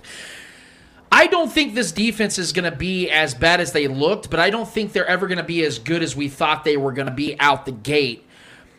Grant, where do you see this defense ending up this season? Is it going to be a defense good enough to help the Chiefs make a deep push in the playoffs, or do you think that they just are what they are and we just have to accept that for this season? I mean, you guys have seen me. I'm been, I've been pretty critical of the defense. Uh, that's no secret. Um, I think a lot of it comes. Everybody there's this belief that it's the talent that we have on the field, but we saw almost this identical football team last year be a top 20, top 18 defense in the league. Um, especially, you know, they improved substantially against the pass. Um, the red zone defense was the biggest issue, and apparently that's what they, you know, their main focus was going into this year was to fix the red zone defense, and we haven't really seen that happen. But we know that this defense isn't the worst defense in the history of football because we saw almost this identical team, you know, put up, put together a top 18 season. Um, and so I don't think they're the 32nd ranked. I don't think they're the 31st ranked. You know, they've dealt with some injuries. They'll get Chris Jones back. They'll get Charvarius Ward back. You know, say what you want about Charvarius Ward, but he's he's our best corner, at least our best outside corner. I think Sneed is best suited in the slot, but that's kind of beside the point. You know, we're getting some guys back from injury, um, and hopefully they start to gel and, and figure this thing out. If they continue playing at the at what they're playing at now, or the what they played at the first six weeks, I don't think that this is a team that could win the Super Bowl. However, I think that if they can find themselves, you know, outside of the bottom six to eight defenses in the league and find themselves in that 20 to 25 range, I think they'll be perfectly fine. And that'll basically be what it was last year and the year before. So I, I, am comfortable with it. I think that they're going to improve. I think we've already seen small signs that they are improving. Um, and moving forward, you know, we still have the trade deadline. I wouldn't rule out Brett Veach swinging for the fences there, maybe a defensive end, um, linebacker, DB. I'm not sure what he would target. My guess would be defensive end. Um, we'll have to see there. But if he does target someone, I think it's going to be someone that can make an immediate impact on this defense and potentially start for us beyond this season my uh, co-host Eddie, Eddie, here was talking about. He asked he asked a question about why a lot of Chiefs fans go at Tyrann Mathieu a lot, and hmm. I I have the stance, I have the take that when you're a vocal leader, a passionate leader, you're going to get a lot of praise and criticism. Guys like Alex Smith, who was a quiet leader, guys like Eric Berry, who don't really ruffle feathers, you're not going to get a lot of open criticism from those guys, at least on social media. But when guys like Tyrann Mathieu are doing what they're doing on social media and they're doing things like that they do on the sidelines, you're going to see a lot of people having a strong opinion on guys like Tyrann Mathieu. Now, I know you've been a very big defender of Tyrann. I know you saw the tweet about uh, how he's not going anywhere when a guy on Twitter was talking about, you know, he, you need to get out of KC. He's sitting here saying, you're going to have to get me out of here. You're going to have to bring the Navy. You're going to bring all these military branches out to get me out of here. Right. To me, that was a really good sign because I know there's been a lot of speculation about what Tyrann Mathieu's future in Kansas City is going to be. Now, that doesn't really mean anything in the big picture, but to see his mindset, to know that his mindset is that he is here, he has staked his flag in the ground of Kansas City, that he wants to be the landlord for years to come. I felt that was a good sign. What are your overall takeaways with the current status of Tyrann Mathieu with the Chiefs? So, like I said, whenever we started out here, Tyrann Mathieu's been playing a different role this season, at least up until last week, than he's been playing all year long. He's been playing way more free safety, and they haven't really utilized that that versatility that we've come to know with Tyrann Mathieu. Um, I think it has to do with the scheme and has to do with the the coaching decisions that have been made thus far in the season. And I think Juan Thornhill being back is going to allow Tyrann Mathieu to play that role that you know we've come to know him playing here in Kansas City, um, and that's basically a role where you can stick him anywhere in the defense, and he's going to go out and make plays. With that being said, I think I personally think Tyrann Mathieu could be better than what he's been this year. We've seen him be better than what he's been this year. But in the same breath, I think it has a lot to do with the decisions that have been made on the defensive side of the football. And they haven't really put their guys in the best position to succeed. Um, and kind of speaking beyond this season, I would personally love to see Tyrann Mathieu re-signed. You know, he is 29 years old, and I think you you got to be cautious of of what you do with him. Um, however, I think that a, a three-year deal, something like that, you know, in the close to the range of like 16 to 18 million, somewhere where Jamal Adam was. I don't think that Tyrann Mathieu is going to end up being the highest paid safety in the league. I, I can't imagine him, you know, asking for that at, at his age um, and given his injury history and whatnot. Um, but I do think he deserves to be right up there at the top of the highest paid safeties in the league. And hopefully it's here in Kansas City. Um, if not, I wish him all the best. But, um, you know, I, I would love to see him stay. And I think he can help build this defense like he – he uh, made mention of in that tweet that you referenced. When it comes to the offensive side of things, I don't think, even though the offensive line has gotten plenty of attention in the offseason and during this season. I don't think they've gotten enough praise. I actually think the offensive line has been spectacular, especially from the younger guys. And when we talk about Brett Veach's legacy to this point of his career as the Chiefs GM, we talk about his draft picks and how questionable they've been for the first few seasons. He hasn't gotten a lot of stars and studs in the in, the, in his draft picks, but we do see him go and get these late flyers that end up blossoming into something that's been pretty special to this point. We talk about L'Jarius Sneed, Mike Danna has really become a man of his own. We talked about some of these guys that have been shocks, guys that shocked us, but Trey Smith has been absolutely fantastic, one of the best guards in football to this point. Creed Humphrey may be the best center in football already. So I think this current draft class that, that Brett Veach just got for the Chiefs has been far and away his best draft class to date. Does this draft class give you confidence that Brett Veach is going to start building this team better through the draft? Because we know that that's what's going to have to happen over these next couple seasons because they're not going to be able to resign everybody. They're going to have to really start getting guys younger and cheaper in the draft. Do you have confidence, especially after this recent draft class? I do. I mean, I, I trust them and I think that they're going to make everything work. And I kind of equate it back to how the Patriots drafted, you know, whenever they were, you know, winning every year and they were in that 30 to 32 range, you know, picking every season. They never really came away with studs early in the draft, if you remember. You know, they always had those round four, round three, round five guys that came out and were great contributors that they ultimately let walk. You know, for example, a guy like Trey Flowers that signed with Detroit at you know 17 18 million a year. You know that's a guy that they drafted um, i don't i don't remember i don't recall it being very high maybe third round um, and the dude turned out great and then they let him walk. And i think that's kind of where we're at as a franchise right now.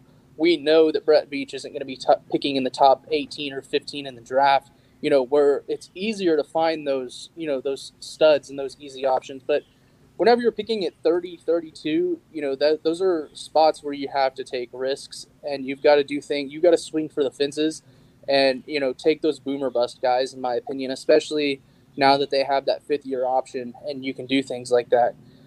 With that being said, you know, Brett's drafts in the middle in the middle of the draft, you know, 2018 was not good. Obviously, that was the Breeland Speaks year. Dorian O'Daniel, Armani Watts, Derrick Nnadi turned out great. I think he started a ton of football games for us, and he's been a solid nose tackle for us. But outside of that, in the 2018 draft was pretty terrible. Um, and then you look at 2019 and 2020. You know, that's Clyde, Mecole, Juan Thornhill. I think that those two drafts are much better than people give them credit for. I know Clyde hasn't exactly lived up to expectations, and, and Mecole isn't probably isn't what we'd like him to be. Um, but I personally think this is Mecole's best season. I think we've seen glimpses of what Juan Thornhill can be. I mean, his first season in the league, you know, we thought that he was a borderline Pro Bowl slash All Pro player, and we thought that he was going to develop into that. And then he he tore up his knee, which was unfortunate. But those are things that you can't predict. I mean, if if Juan Thornhill doesn't tear up his knee, and you know Clyde doesn't get hurt hurt his hip his rookie year, you know what are we looking at right now? I mean, those guys could be much better. And whenever you're drafting guys, those are just things those are just things that you can't predict. Um, but then there's bad picks like you know Breeland speaks or whatever. But you know I think overall Brett Veach gets way too much flack for his drafts. I, I, I don't think that people are giving him a fair shake there, and they're sitting here comparing him to John Dorsey, who drafted in the top 15 and drafted in the top 20, you know, year after year. Um, it's much easier to draft and draft draft successfully whenever you have picks that high in the draft. That's actually a very fair point. I'm gonna give I'm gonna give you points on that one, Grant, because I didn't I never really looked at it like that. But now that you bring that up, that's actually a very fair thing to say, a very fair compar- uh, comparison when we're comparing the two. Just a couple more questions for you, and we're gonna get get you out of here. We really do appreciate your time for being here with us, man, because I know your schedule is full. But I got to get these questions out, man. I gotta I got to know because the Chiefs are now going against the Titans, which are I think are one of the better matchups, if not the best matchup negatively for the Chiefs on the defensive side because we know that Derrick, I like to call him Derrick John Henry because this dude is just a specimen. He's a unit. He's not human. I think we've all clarified that and, and agreed on that to this point. And he has done some damage against the Chiefs in the past, but we did see a couple seasons ago this Chiefs defense did did tighten up on him. They allowed I think 69 71 yards on the on the ground against Derrick Henry. Right. I'm not expecting that in this matchup, just to clarify that. But I think the Chiefs defense is going to be as focused as they have ever been this season against a, a certain individual opponent. And when it comes to the Chiefs' offensive thing, offensive side of things, I know you tweeted out uh, this week about Darrel Williams and how he did play well against Washington, but he also only averaged three yards a carry. Now, I would like to see the Chiefs utilize him a little bit in the passing game this week because we know that their secondary in Tennessee is very banged up, and they're going to really struggle with tackling. They're going to have a lot of problems with big physical guys on the Chiefs side of things. I would like to see them use Darrell in that regard. And also, when it comes to Patrick Mahomes, it's so funny, Grant, because I know you feel this way too. I've seen you tweet about this, about this whole, you know, the league has figured him out and he's regressing and maybe he's not as great as we thought he was, and all these narratives that are just spiraling out of control uh, from the national media to even some local media in Kansas City. It's funny because if a pace for 5,355 passing yards, 527 rushing yards, and 54 total touchdowns is considered the league having Patrick Mahomes figured out, then the league hasn't fi- has figured out that they can't figure out Patrick Mahomes. What are your thoughts on those narratives as a whole? Uh, it's it's ridiculous. I mean, five or six of his interceptions can be chalked up to you know stupid stupid accidents like the balls being tipped. You know, Marcus Kemp, um, you know Tyreek Hill twice, the one by the tip defensive end. Um, you know, the only real stupid interceptions that Mahomes th- has thrown this year was the one against Tennessee where he threw it and he was falling down. He just threw it up in the air. In my opinion, that's the only real, the only true bad decision that he's made. You know, the one to uh, Travis Kelce, you know, it was third down, and you know, it was basically it was the same thing as a punt essentially, and Mahomes knew that. So I mean, if you're going to sit here and say, "Oh, Mahomes is regressing because he's got eight interceptions," you know, that's that's looking at football with no context. And in in my opinion, I mean, that's that's just what fans of other teams are going to do. People that aren't actually watching the Chiefs are going to do. But if you watch Patrick Mahomes and you watch this team, you know that that's just not the case. And the fact of the matter is, is those things are going to get cleaned up, and Mahomes is going to go right back to you know throwing one interception every four or five games. Um, whenever you know Tyreek Hill gets new gloves or whatever he needs to do. Um, speaking of Tyreek Hill, those uh, those gloves, I think, as you probably know, is the company that he owns. Um, so it's not a glowing endorsement of, of his company, which is pretty unfortunate. But anyway, um, yeah, once all that stuff gets cleaned up, you know, the fans are fans of other teams and the media and analysts, and they'll all come back around and be like, "Oh shit, you know, Patrick Mahomes is back and he's gonna throw for 400 yards and five TDs on your team, and there's nothing really you can do about it." Um, and and to this point, I mean, he has been doing that. It's just mixed in with a couple, you know, bad mistakes, not even really by his own doing. So. Yeah, Patrick's currently on pace to have a better season this season than he did in 2018, and I think we all could agree with him. It's him pressing because of, ironically enough, the two seasons where he's had his most interceptions were the two seasons he had by far his worst defenses. So Right. there is math that is that is adding up to all that. Now, one final question with this one: Chiefs and Titans. It's uh, currently Chiefs are four and a half point favorites on the road, and the over under is sitting at 57.5, which I would hammer the over in this one because I think both offenses can and will score at will in this one. Grant, how do you see this game playing out? I know you said that you think Patrick Mahomes is going to have four, uh, four four touchdowns in the first half.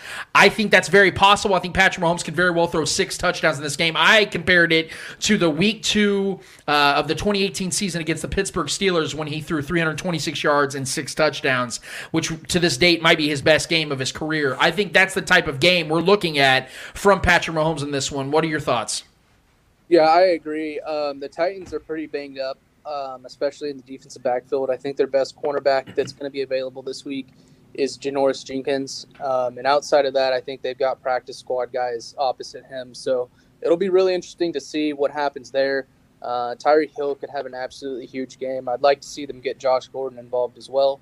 Um, but I don't think that Derrick Henry is going to have this spectacular game that everyone expects, um, simply because I know AJ Brown and um, Julio Jones are a little bit banged up. Um, Julio Jones missed practice all week, I believe, and then was uh, limited on Friday. So it'll be interesting to see how uh, how much they actually utilize Julio Jones. Uh, I think Derrick Henry is going to, of course, he's going to go out there and he's going to get his yards like he always does. But I think we're going to see something closer to that 69 or 71 yard game that you mentioned that we saw. I think it was either in the playoffs last year or the year before. But I think we're going to see something closer to that game uh, than we do these ones where he ran for 170 or 160 on us, you know, like we've seen in years past. Um, it'll be interesting to see what happens with the linebacker group. Uh, as you as you know, Anthony Hitchens is out, so Ben Niemann's going to have the green dot um, at the Mike linebacker position, and it'll be interesting to see, you know, how Bolton and Willie Gay play, given that Willie Gay is still kind of returning from that toe injury, um, and has been playing limited snaps. Hopefully, they've been saving him for this week and kind of working him up to you know the Derrick Henry game.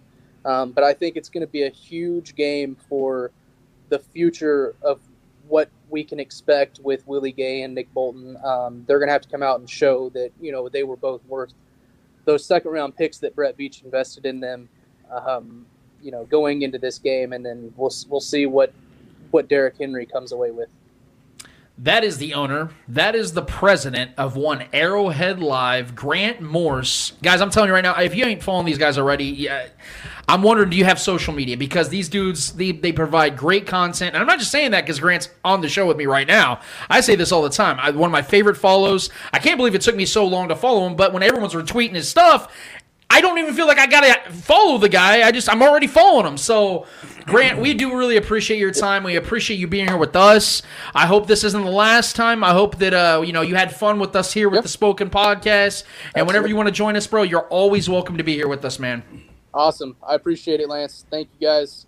Absolutely, brother. That was our guy Grant Morris of Arrowhead Live. Give him a follow on Facebook, Twitter. I don't know if they have so, uh, uh, Instagram or not, but I do know that they're on Twitter and they're absolutely crushing it over there, man. I'm telling you, they are one of the best follows out there. If you're a Chiefs fan, somebody that wants to not only get involved with Chiefs content when it comes to what's on the field, but also they do a lot of giveaways. They're very charitable. They do a lot of stuff with the local artists. A lot of Chiefs, uh, a lot of Chiefs fans are. I don't know if you guys have noticed, but like our Corey Jones, like hmm. he's obviously one of the one of the guys, like one of the milestone or the the the Mount Rushmore guys of Chiefs artists. There's a ton of them, and Arrowhead Live always seems to have those guys on the show or on their shows or doing giveaways. So give them a follow. If you're on Twitter at Arrowhead Live, if you're on Facebook, Arrowhead Live, they're going to be sharing their content on our uh, platforms as well, which I'm really excited about. It's all about cross promotion, man. All of us can eat out here, and we just really appreciate our guy Grant Morse enjoying a meal with us, if you will, here at the Spoken uh, Podcast. Now, I, I, do want to get to the Eddie Hour, but I do want to say something else about this, um, uh, something that, that uh, Grant mentioned when it came to uh, Tyrann Mathieu, because of the fact that I think it's very important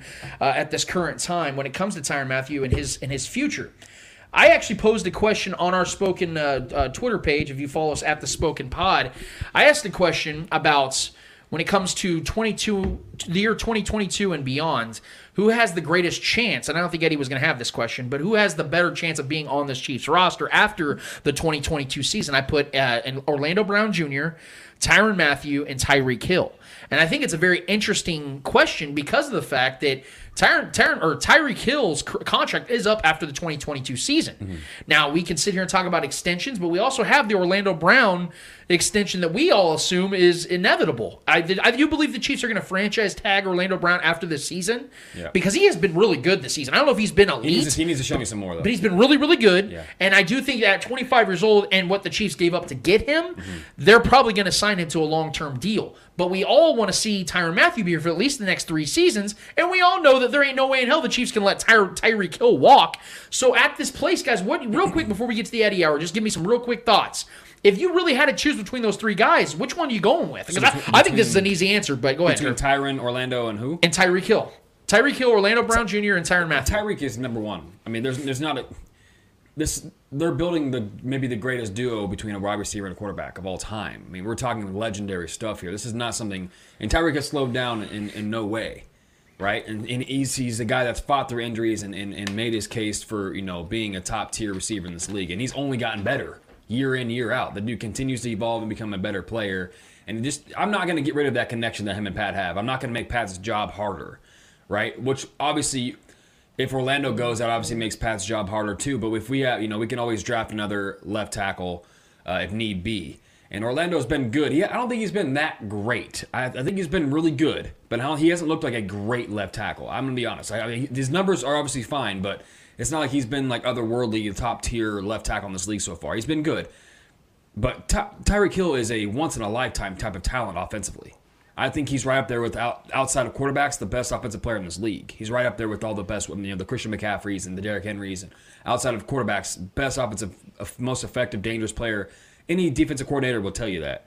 Um, so for me, it would be Tyreek Hill. But as far as the Tyrann Mathieu thing goes, I don't know if you saw his quote on Twitter about how he's in. Did you, did you see that at all? Well, I don't know which quote you're talking about. Uh, so basically, I, I got on Twitter. It was I think it was yesterday. He tweeted that he said, "I ain't going nowhere." yeah, that's what that's what I was talking about with Grant. talked Yeah, about yeah. Okay, okay, yeah. Yeah, So yeah. I, yeah, I was Yep. kind of tone out a little bit, reading some other things while you guys were discussing Sure, that. But sure. yeah, that that quote alone, I, I I take Tyrann at his word, man. I think he's like one of those hard on his sleeve, open book type of guys. So when he when he's saying shit like that, to me, I take it I take that to heart. But I think we all would agree that it isn't Tyrann's side course. that's going to make this contract work. It's But I going to mean, be the but, Chiefs. but, if, but if, I He feel like I wants feel like to if the play, I feel like if the players all in, mm-hmm. that that honestly helps the team out because the team knows the players all in. If they know the play, if it was the other way around, mm-hmm. you know, and the team really wanted him, but the player was undecisive, that's when I have more cause of concern Sure. for me. But if I know the players all in, he'll do it kind of what it takes to to be here and to, to find a way to work around the you know to, to take the shortcuts needed to, to for him to continue to be here and build this dynasty that we want to build here. Yeah. So for me, I'm not worried about Tyrann going anywhere. I don't think Tyrann wants to go anywhere and try to f- figure out something new on a new team. You know, I think he knows what's here. I think he knows what's here is special. So I think Tyrann's safe. so Tyreek is your pick For though? Tyreek, between those three, it's Tyreek for me. Okay, Eddie, who do you got of the three? Oh man, for me, uh, I gotta look at age, man. Uh, I'm sorry, but uh, if it was between those three and we can only afford one of them, uh, I, I gotta look at age for Tyrann Matthews. He he's 29. Uh, how much more can he give you at an elite level? Uh, you got Tyreek Hill at 26, who is is still Just elite. reaching his prime. Yeah, he's he's Like- reaching his prime. Yeah. Orlando Brown still some work to do. I think, like what Trevor said. So I think, in my opinion, I think Ty- Tyreek will be that guy to that we extend uh, for for for what three three four years, Yep. whatever whatever the contract is. Uh, so yeah, that would be my pick. Tyreek? Tyreek. Yeah. Okay. Now look look like this. We I, my my rule in, when it comes to building a team is always the the three most important positions on a already field. know where you're going with yours. My three most important positions on the field. Number one is quarterback. Mm-hmm. Number two is the guy that protects his blind side, which is more than likely based on right right-handed throwers. It's going to be your left tackle, Mm-hmm. and then edge rush. Well, Tyrann Mathieu's not an edge rush, and Tyrann Mathieu is 29 years old.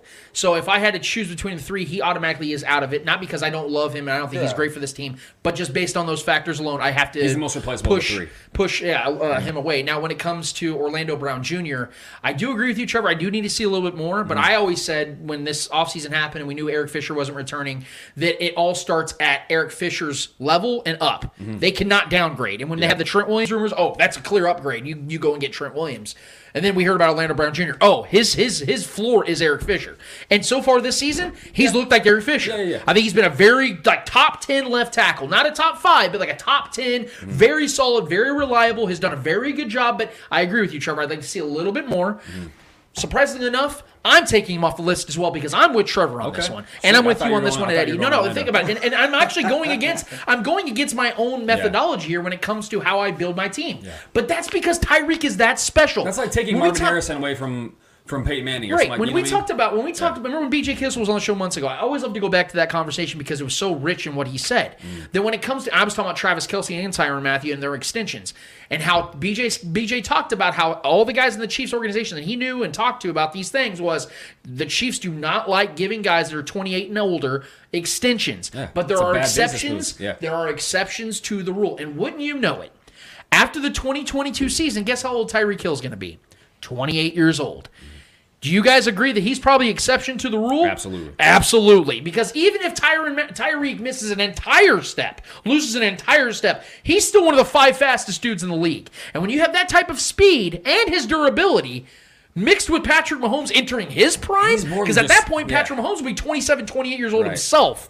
You're talking about two dudes lining up perfectly, almost perfectly in age. Mm-hmm. Matt, Tyreek Hill's about, I think, six, eight months older than Patrick Mahomes.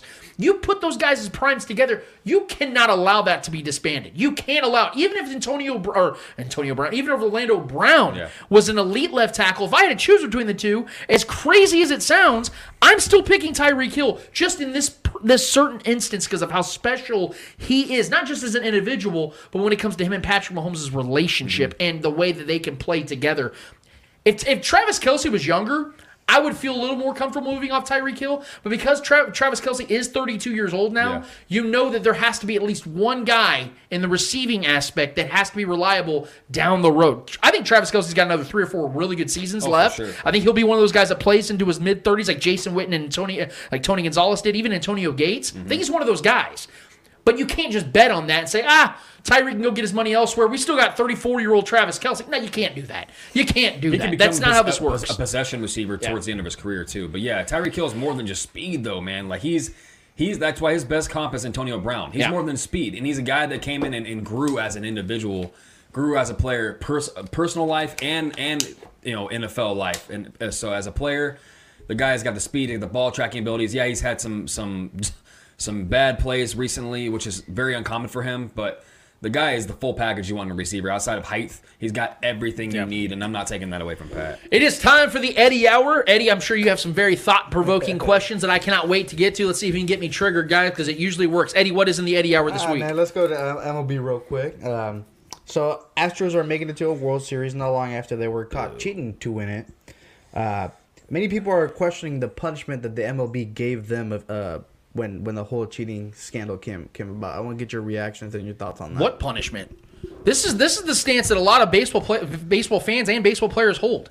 They didn't really get any punishment. Yes, th- their manager lost his job, and yes, they lost draft picks, and yes, their you know upper management lost their jobs.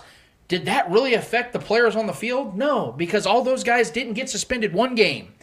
Jose Altuve missed zero games based off this, even though he has been confirmed to be wearing a wiretap. Mm-hmm. This dude was a literal informant on the field, letting people know what he's got going on when he gets a little buzz. Oh, it's a curveball. Fuck it. I ain't swinging at it.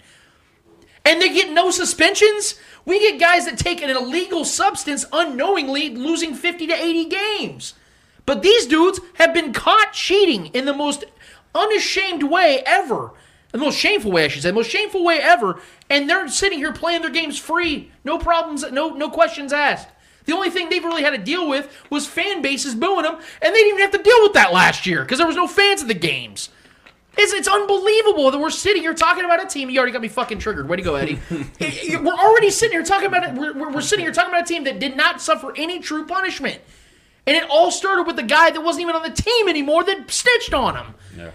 It's crazy. Are they a great team? Yes. They're one of the greatest teams of the last 20 years. They've been to what, three of the last four ALCSs? They're an unbelievable team, but they suffered no real punishment, man. It's crazy. I you know, I don't get it. I don't yeah, get it. we live in a world where the NCAA can take can retroactively take away Heisman trophies from players because of a little bit of compensation. But but we live in a world where also the MLB can literally have internal feds out there, you know, reporting and completely blatantly cheating the game and winning titles, and we're not taking away titles from teams. Fuck that, man. I, this is why I, I can't get with a lot of the MLB shit. That we're stuck in, the, in a time warp where they don't want to be with the times, and it's just it's frustrating, man. As a sports fan in general, to see slaps in the wrist for absolutely atrocious detriments to the game and, and the, the purity. Baseball wants to be the pure sport, right? The purity, like they're completely. It's just disgusting as a sports fan, and it, it that completely turned me off. I was never a big baseball guy. I respect the sport. I love the the magic that it is. And going to baseball games is probably one of the best experiences you can you can en- enjoy as a person. But sitting there and, and seeing that man and there's li- literally not even a slap on the wrist like it just they just moved on and they just wanted to brush under the rug real quick and now they're here here they are again you know enjoying the, the the you know the experience of making another trip and having another chance to win it it's just frustrating um and honestly, it kind of similar vibes to the Patriots shit that we went through for years. You know, the different things that they they that they did there too, and uh, no true real punishment, just slaps on the wrist. But um, yeah, man, I don't I don't really have much else to say to add to what you said already. But it's it's just um it's sickening to be honest. God damn, that was only first question. Yeah, hot, hot out Shut the it down. Hot. All right, uh, a little bit of NBA. Uh, so Chris Paul is the first player to reach twenty thousand points and ten thousand assists. Thoughts? It's no shock to me that a guy like him has been able to do this for this long. I mean, even though he's an undersized player, even though that we know that he's been a guy that has dealt with his share of injuries and has come up short in the playoffs, one thing we can never take away from Chris Paul is his effectiveness on and off the court. We know how much of a leader this guy is on and off the court, how marketable he's been on and off the court. Uh, I, I, it doesn't shock me because he's one of the more complete point guards we've ever seen. I've always said, and it's been five, six years now that I've felt this way, and now I know this is the truth. He's one of the five best point guards we've ever seen. Without a doubt. I I hate this notion that we have when it comes to individual success and how we align it with team success. I think we all would agree that had Chris Paul played with Kobe and Shaq, or just with Shaq or Kobe, he probably has a couple rings. It all comes down to circumstances, and that's why I'd love to see more of a player mobility in the NBA, where guys are able to dictate how their careers go, or at least give themselves the best chance mm-hmm. to dictate how their careers go. Especially when team success is brought into the equation as far as what a great player is. It's insane that we're sitting here talking about that. Chris Paul is by far one of the greatest point guards we've ever seen. I take him over John Stockton.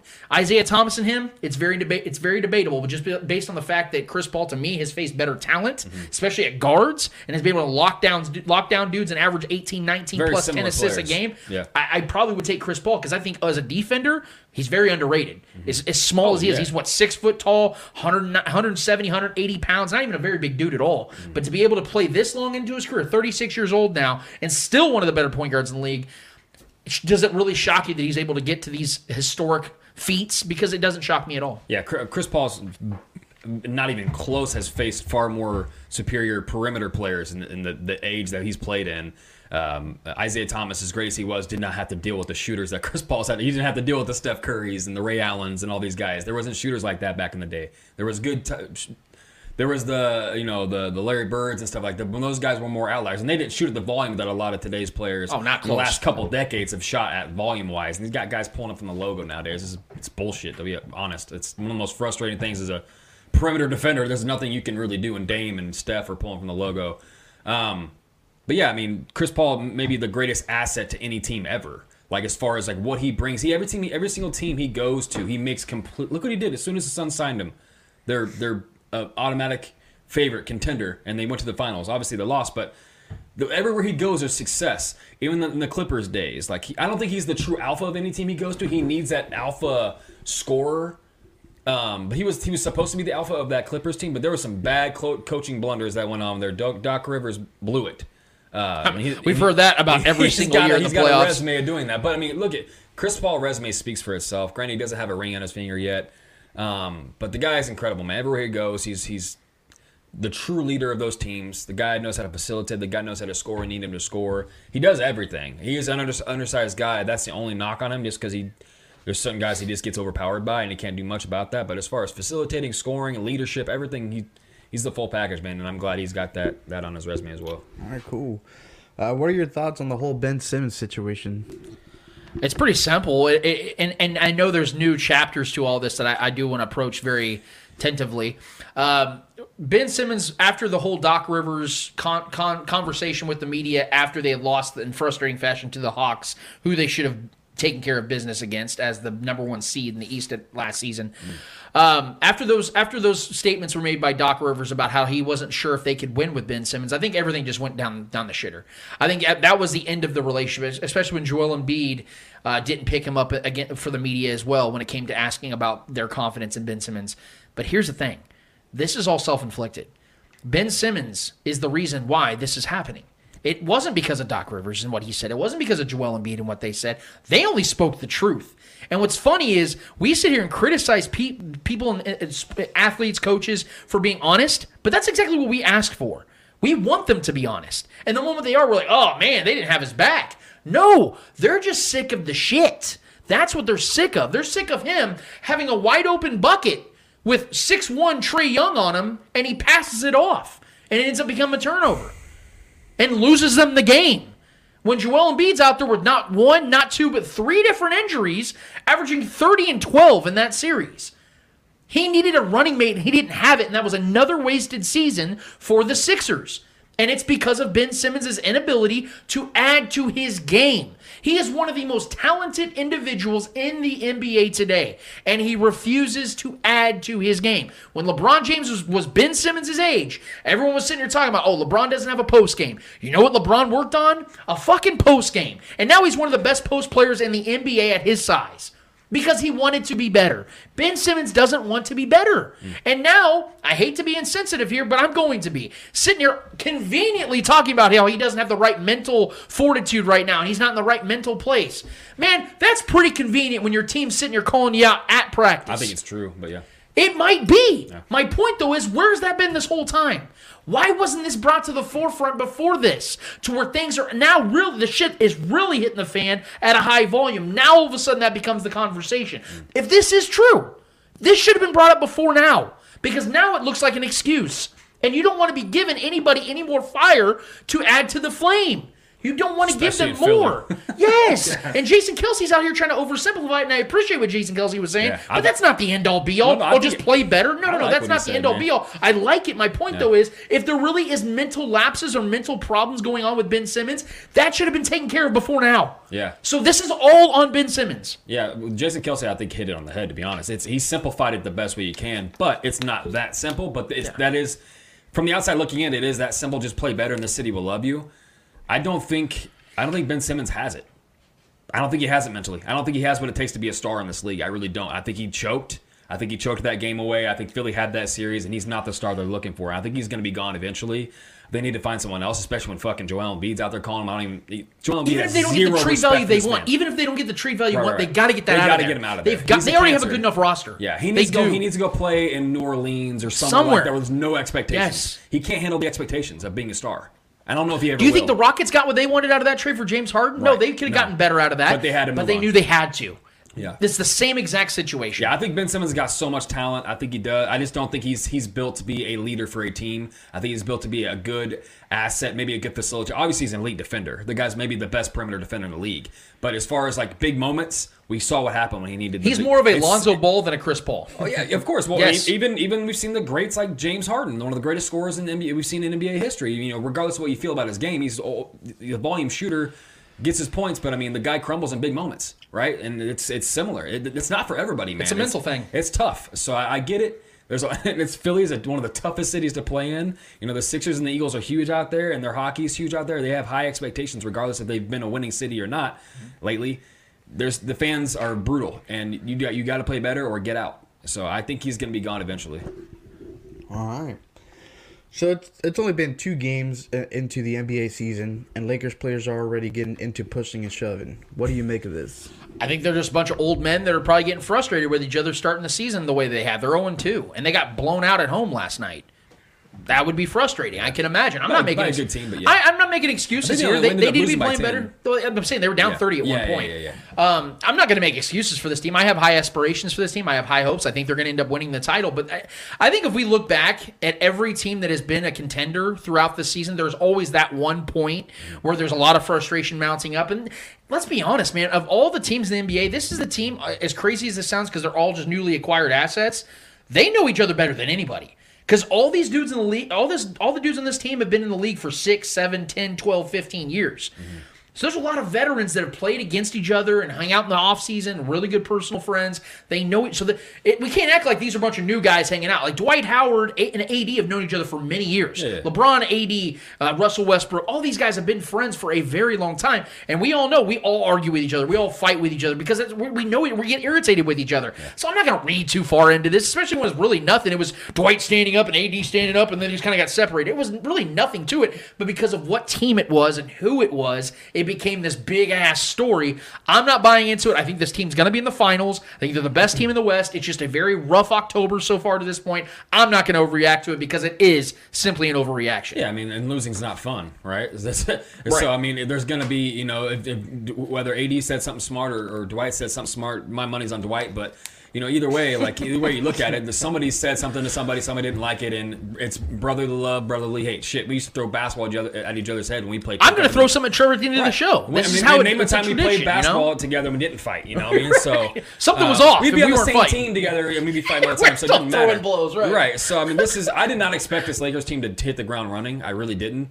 Um, and this is I don't like. I don't the- even have them as the one seed. I don't like. I don't the, I don't like the starting five rotation right now. I don't like. I don't like. I don't like Westbrook and LeBron on the floor together. I just don't. I think. Yeah. I think Westbrook should be the guy running the second crew. Couldn't agree more. I don't like. There's. There's not enough shooting on that. On that, that first. I mean, I'd, I'd rather Carmelo start over Russ with that starting 5 Mm-hmm. I'd rather. I'd rather that. Just having that shooting or Malik Monk, something.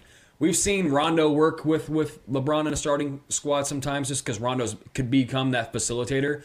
But Russ wants to score. And I don't think they, they balance off each other very well. But as far as the scuffling stuff goes, this is going to be a team that's got growing pains. It's a whole new. They'll find the rhythm. It's a revamped roster. This is a bunch of veterans that all have pride. That have, I mean, Dwight's been one of the best players in the NBA. Who Uh, didn't make the All 75? Which, That was unbelievable. And then they, yeah, yeah. That, that list is trash to be honest. Um, it was really bad. yeah, Kyrie Irving's not making, it, but Reggie Miller is. I- Klay yeah, Thompson it's- wasn't on there. yeah, like, dude, what are we doing? it- what are we doing? I don't. I don't. I don't want to dive too far into that, but what the fuck are we doing, man? there from the 20s, I believe. I don't know. I, what, Alex yeah. English and uh, uh, uh, old Bucks player, I forget. As uh, I- I'm here, I am trying to make a case for him. I can't even say his fucking name. That list Regardless, there were guys on that that were not on that list. Yeah. That should have been on that list. And they, like Trevor said, Reggie Miller was on that Was list. Paul I- Pierce on that list? I didn't see if Paul Pierce was. I bet he was, but I haven't looked at the full scale. I just saw like notable names. Yeah. Reggie Miller is not one of the 75 best players in the NBA. DeMar DeRozan's a better player than Reggie Miller was, and I he's not one of the 75 Yeah. greatest players of all time. So it, it's that list. The fa- I'm going to say this really quick, and then we can move on. I apologize, but Bill Russell was in the top three of the 75 greatest players of all time. Bill Russell averaged 15 points a game in his career against six two white guys. It's just these era. It's, eight it's, eight team leagues. That Bill Russell was playing against. There was no talent on the court This at is any point hate- unless it's on yeah, his side of the I court. lists, lists in general. So I know this is not your question, but like lists in general, like you got to define what the list is being calculated by. Like, are we talking about talent? Are we talking about impact? Yeah. we're talking impact. Bill Russell, 100 percent was the outside of the outside of the. Reggie Miller doing the choke thing to Spike Lee, what is his notable moments? He was a good shooter, a decent defender, but he was very much an overrated player. I He averaged Miller. 18 points a game, two overrated. rebounds, and two assists. Yeah, he was very much. An Does that sound like a top 75 guy, especially when he won zero rings? And I know we talk about that, but Yeah. no real playoff success throughout his entire Outside career. of that Could really jay yeah. it up. But he's not even one of the three greatest three point shooters of all time now. Mm. We're t- Klay Thompson was a better three point shooter in my eyes than Reggie and Miller. a better defender. He is. He I'll is. just leave it there, man. I'll just leave it right fucking there, dude. Well, you answered my other question, so oh, fuck, my bad, dude. there you go. So no, that's, we can explain the process here. you know? yeah, yeah, that's good though. That's good. All right, two more questions. Two more questions. I want to get your thoughts on the whole story that's come that's about to come out or it's gonna come or came out about the Suns owner. Yeah, Robert Sarver's in some deep shit right now. And I know we talked about this lightly last night about it, and I'm sure I'm, I was assuming we were going to talk about this. The Suns have come out and essentially denied every single allegation that's come out about Robert shocked. Sarver. Yeah, they were like, Shocked. we, we, we deny all bigotry, racism, and all that stuff. It's not a part of what we do here and all that stuff. What were they supposed to say? Yeah. Were they supposed to come here and go, yes, our our owner is an. Absolute blatant racist. Yeah. He doesn't like black people. Like, what were they supposed to say? Of course they were going to say that, right? Like, we all knew that was going to be their stance and their approach. But we all know because we've seen this before at the NBA level. When an owner gets outed like this, it never ends well. We saw the same thing happen with the Clippers owner, was it eight years ago in 2013, when Adam Silver did not waste any time and said, uh, for, God, what was that owner's name? I forget his name. now. Sterling? Uh, Sterling, yeah. Yes, Sterling. Yeah. He's banned for life. He came out there, made an announcement. They took action. Yeah. I really think that's how this is going to go with Robert Sarver. Once they know for certain what was said, what's been said, not said, what's been done, all those things. Does it shock me? No, because we do know there's a lot of racism still in sports. We just had a situation a week ago with Jon Gruden and the emails, which conveniently the NFL said over the 650,000 other emails, there were zero other racist ones. Bullshit. This was an inside job to get Jon Gruden out of his job, and that's what happened. that's sure. the, my theory now, based on about what we know. But when it comes to Robert Sarver, I think that now he has a whole other challenge on his hands when it comes to defending himself because they've already denied it, which is half the battle when it comes to defense. Just coming out openly denying it. Now you're gonna have to really provide evidence that this these are just attacks on you. Because if they have any emails, any recorded messages, any texts, anything like that, one, just a single one of him saying anything that is even close to what we think it is, He's gone. He's done. The NBA is going to get disallow him Yeah. from being the owner of this team, and I think that's how this is going to ultimately end. Yeah, and I'm all for this movement of cleaning house, man. I do, we have no room for this anymore. Like, it, This isn't the '90s Granted, anymore, he, man. He may be a You great, he may get be away great with at this his shit. job. He may be great at his job. He may be a good person overall, but we can't have, we don't have room for this anymore. This has got to, and this is going to keep happening over and over again because the the, the the the information era that we live in and continues to progress, and uh, there's no privacy anymore with stuff like that. And I think that's a good thing. I really do think that's a good thing. I mean, I think. You know, this is just this is what we need. We don't we can't have people with hidden agendas anymore, man. Hidden agendas got to be coming to light, and it's coming. It's becoming that way more and more. Um, people like that should be exposed, you know. And it's it's we should have regardless of how great he is at his job. If you're like that if you're that person behind closed doors, I mean that that helps guide the decisions you make and how you really think of people. Why don't we don't we don't need those kind of character flaws from the top. Character flaws like that cannot be at the top, man. That, and that's just the trickle effect on everything else. You know, is going to affect everything. So it's just, um, yeah, this is not a surprise to be honest with you. So, I mean, I know they're coming out and denying it, and they were shocked by all these all this news, and you know, so expect you know some. Uh, some some sponsored you know Pride Month parades from the the Suns and all these things to try to make it up. It's this it sucks, man. It sucks that this stuff kind of hap- this stuff happens behind closed doors, but it is what it is, and I'm really not surprised by it at all. Hopefully, it's not true, but All right. Last question. Uh, Patrick Mahomes or Derrick Henry, and I want no biases. Jesus Christ. Uh, I know, I know what quote you're talking about. This was a um, a poorly executed topic from ESPN, which I actually think wasn't a terrible idea to begin with, because I think there are ways to to talk about those things as far as the right now, when you can say, "Hey, who do you think's having a better season, Derrick Henry, Patrick Mahomes?" I think that's a fair conversation because Derrick Henry's on an historic pace, but so is Patrick Mahomes, so we can make these arguments, right? But when you're sitting here talking about who would you rather have on your team, just that's the whole question. I mean, I feel I feel bad for Tebow because I don't believe he really meant what he said when he said he would take Derrick Henry. I'm calling his bullshit. I think these. I think, had to say it I think these net. No, no, because the, the, think about it. Like Rob Ninkovich, he's even admitted it that he's. There's been times he's had to say things on ESPN he really didn't want. Now all of a sudden you're not seeing. Ninkovich all of a sudden on, on TV. That's weird, right? These guys have to play characters. But the character Tebow played yesterday was the enemy, and he got absolutely drugged for it. how ironic. And Tebow's it's a so sacrificial funny. lamb. Go watch. Yeah. Go. Oh shit. Go watch that video again. At the very end, when when Yeah, Tebow baby. actually says the words, "I'm gonna go ahead and take Henry." At the end of it, watch his throat. I know that sounds funny. He takes in a giant ass gulp. He's like, "Fuck, I am gonna get fucking drugged for this. I have to pray to Jesus for the next three hours after this one because I am going to hell for saying that." Because I just lied on national television. There's no way in hell a quarterback would take a running back over, even though he played more like a running back than a quarterback, would take a running back over the best quarterback in football, no matter how well Derrick Henry's playing. And Derrick Henry, I told you guys, he's not a human. He's playing out of his fucking mind, and he's been doing that since 2018. There, I don't care what numbers he's putting up. You take Patrick Mahomes, you take Aaron Rodgers, you take Deshaun Watson, you take any of the top quarterbacks in the league over Derrick Henry because of the quarterback value in itself. Yeah. Okay. So you said no bias, right? All right. Uh, Did that sound like a bias to it's you? Patrick Mahomes. Shit. Um, so yeah, I, like you said, that's all. That, that was gonna be my whole argument. Give me the top. Name your top five quarterbacks in this league, regardless of what order. Shit. Top eight.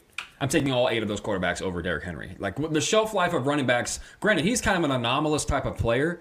The shelf life still for Derrick Henry is maybe another couple years at this level. Maybe this doesn't. He's he's a running back. There's no regardless, I don't care if it's prime Barry Sanders. I'm taking the best quarterback in the league over the best running back in the league. It, it- that's just the whole argument. Look Is self, look at this. the whole argument is self defeating.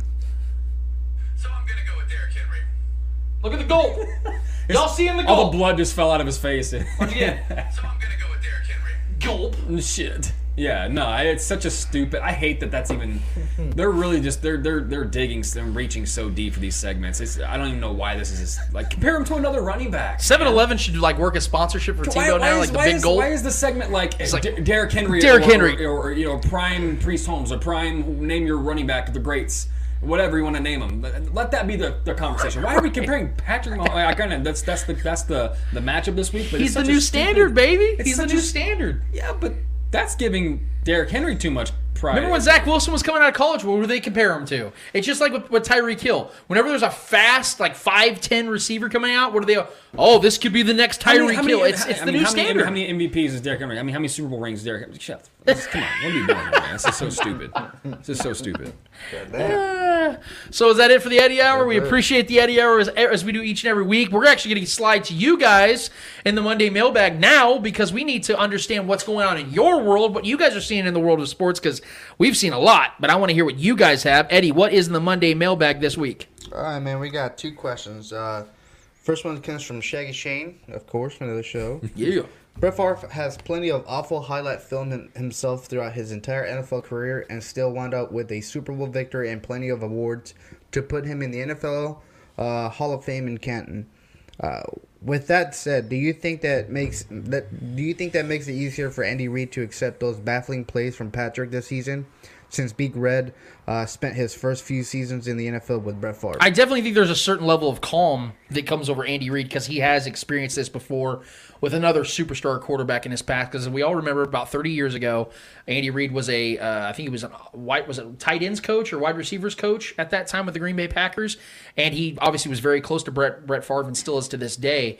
I think he does see a lot of similarities when it comes to Patrick Mahomes and Brett Favre, but I also think that there's a certain level of angst that we're now experiencing as Chiefs fans because we're not used to Patrick Mahomes turning the ball over like Brett Favre did throughout the entirety of his career. Because as great as Brett Favre was, he would make so many head scratching plays, and now that we're seeing Patrick Mahomes have a couple, just a couple, we're sitting here thinking that that's what's going to happen now. But I do believe there is a certain level of calm and confidence that Andy Reid has because he saw Brett Favre work through those things, and Patrick Mahomes has never really had to work through those things. And I think that he knows he's going to fix that. Andy Reid's going to help fix that. And I think this. I don't want to. I don't want to sit here and say that those aren't problems. They are, and they have cost the Chiefs a lot this season. Mm-hmm. But I don't think he's. I don't think at any point in Patrick Mahomes' career is he going to deal with interceptions and turnovers like Brett Favre did. Because I think Patrick Mahomes is not only just a better overall quarterback, but he's a much smarter quarterback. Brett Favre didn't even know what a cover two defense was in his 11th season in the NFL. Yeah. Did not know what a cover two He defense was. it, chuck it football, Dude, man. That's what he did. one of my aunts that doesn't watch football knew what a cover two defense was.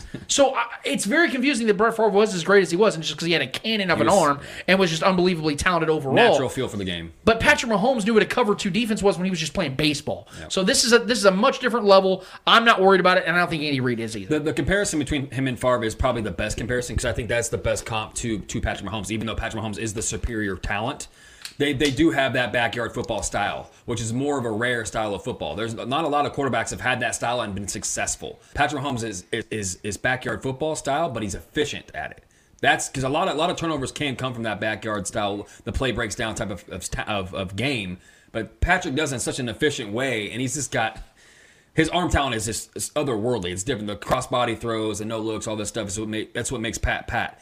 He's just an, he's a very unique uh, style of guy, obviously. And then and the turnover stuff is a lot of it hasn't been his fault, right? A lot of it's been you know tip passes and and, and, other players making mistakes, uh, and then some freak plays like with the line the line of scrimmage play where that defensive end got that pick. That's just that's just gonna you just got to brush that off and live with it. We know who Pat is. We have a bigger sample size of Pat not doing these things consistently, so we're gonna get out of this.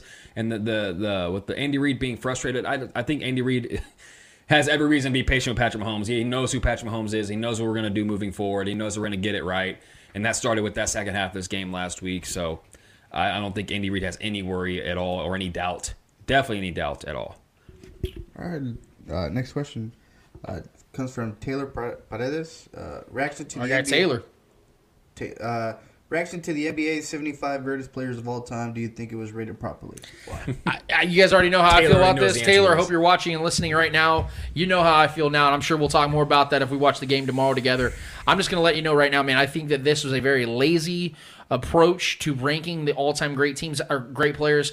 I think there was a lot of fear with this list because they didn't want to piss off some of the legends that they had to move away with, which is why they created an additional 25. I'm gonna be honest with you. I think they needed to be a little more savage with this list. I think they Yeah. needed to take guys off the list and create just another 50, revise the 50. Don't fact add this had to add, 25, yeah, especially when you're not going to add the guys that belong on the list to begin with. Yeah, why would you add another 25 when it's supposed to be the 75? Dwight It's- Howard it's- is a three-time Defensive Player of the Year. Right, right. Beat Almost- almost LeBron MVP. James in the playoffs to get to the finals. Mm-hmm. Was one of the best players of his generation. This dude is a surefire Hall of Famer. I know he hasn't been popular to a lot of fans because of the way things went with LA the first time around. And I know that he's really declined steadily over the last five to seven years. Mm-hmm. But his first 10 seasons in this league were unbelievable and almost unmatched from just a defensive perspective alone. And this guy's not one of the 75 greatest players ever. And again, we bring up Reggie Miller, who we all liked. You know, we're all 90s kids. We liked watching Reggie play extremely overrated. And if I if I go down that list, I'm gonna be saying fuck more times than Al Pacino in a movie. So I'm not gonna do Yeah. it. I'm just gonna do myself a favor in my own mental capacity and just disagree with the list because after the first 26 that I saw, it was an absolute joke how they ranked, let alone who was on the list. Yeah, I mean, it's a it's a no for me. It's simple. I mean, no, the list was not put together correctly. It was, this was uh, completely biased to the the or the lore of the NBA. There's so many guys in there that were that just. Well, that's why I have a problem with lists. Like, how are we grading this list? Is it impact? Is it, is it the guys that paved the way? Because there was a lot of paved the way type players on that list, and like guys from the 50s and 60s that were just like role players in the 50s and 60s like not even like it's just I don't know, man. Like it, I have a problem with, especially. Uh, Bill Russell's not one of the three greatest players of all time. No, we got to stop this Absolutely shit. one of the most successful. He's again Don't do this, don't 15 do this. points a game.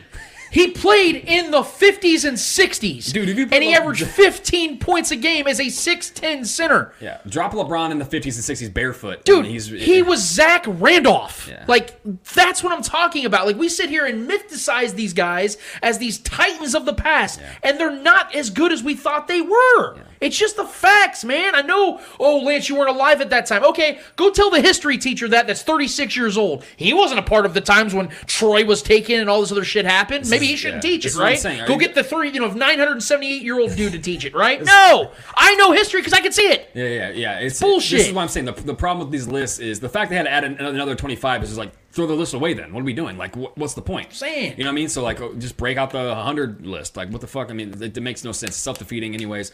But yeah, like, what are we basing this list on? Impact. You know, talent. Obviously, it wasn't a talent list because there's so many guys from the last couple decades that should have been on there. You know, that are that far superior talents than any of those guys on that list. So yeah, it's. I don't even pay attention. Just like We got this, I we got to move sa- on because I'm gonna start getting pissed. no, no, I feel the same way about this list that I do like the, the Madden shit, like the Madden ratings and all this stuff. Like it, not, it, in real life, yeah, it does not matter.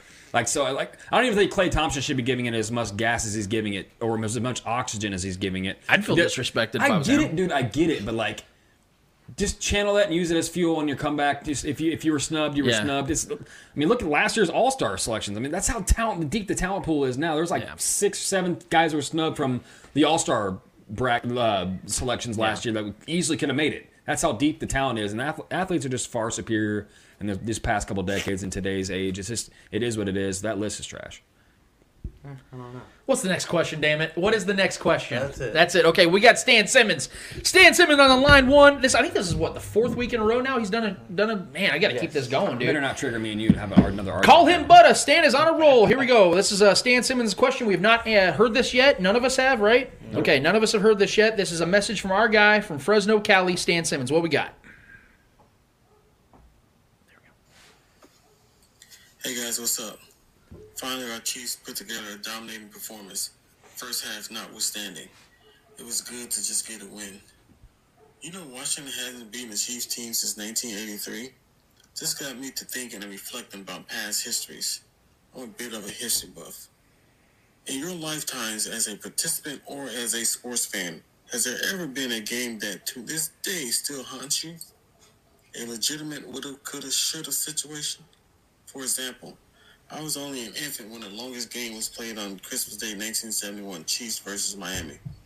But that loss still bugs me because I think the Chiefs probably win the Super Bowl that season. Jan Stenerud missed two field goals, chip shot field goals, and had one blocked. That loss ushered in the dark ages of Chiefs football for the next 15 years. What loss still haunts you guys, whether you're a participant or a fan? Ooh.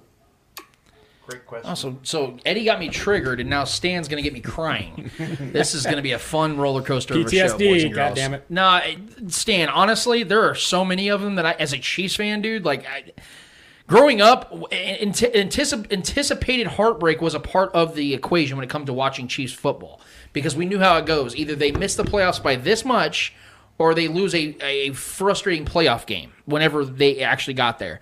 Um, just a couple of them when it comes to like my early life, and I'm kind of dating myself here, but when it came to um, the 2003 season against the Indianapolis Colts, the no punt game, uh, Peyton Manning came in here and scored 38 points on the Chiefs.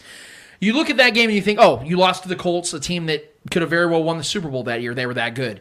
Yeah, but the Chiefs had the best offense in football that season, and they could not capitalize on multiple opportunities the Colts gave them in that game. Not to mention, Tony Gonzalez had a horrific uh, offensive pass interference would have equated into a touchdown that probably would have won the Chiefs the game at that point that was taken away, and they called it OPI on Tony, whether you agree or not that that was actually OPI or not. And then Priest Holmes very uncharacteristically fumbles the ball. It was a turnover on uh, turnover in the moment, and it gave the Colts that much more life. I think the Chiefs sort of drove and scored on that. You're talking about a 14 point swing in a game the Chiefs lost by seven. And again, did not punt the ball. Dante Hall had a kick return, or yeah, it was a kick return for a touchdown. You felt like it was just that Chiefs time because why it's so frustrating is the fact that you're talking about a team in the Chiefs that they beat that Colts team. They would have went on, I believe, to beat the New England Patriots because I think the Chiefs would have hosted that game as well because the Chiefs were the one seed in the AFC. I think they would have beaten the Patriots and would have went on to get to the Super Bowl. Whether they win the Super Bowl or not, the fact is that that that game really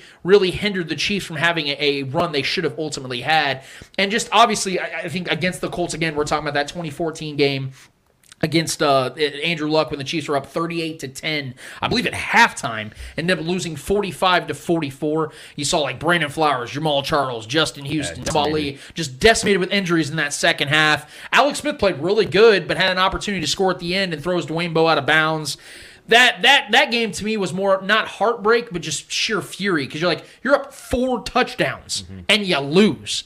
There's no excuse for that. Those are the two I, I, come to mind but trust me when i say i can sit here i can go get some kleenex puffs real quick and, and just hash out some of my feelings about it. Luckily 2018 changed a lot of that 2018 on but there are plenty of them that i can go with man. We're going to talk about kickers back in the '90s, like uh, our guy Stan Simmons said. But I'm gonna stop right there and let Trevor cook. Yeah, I mean, there's there's a lot of those. Yeah, you can pull from there, like, like you alluded to. But, but one that came to my mind immediately was the the wild card game in 2017, 2018, Alex Smith's final year. We're in the wild card game against the Titans.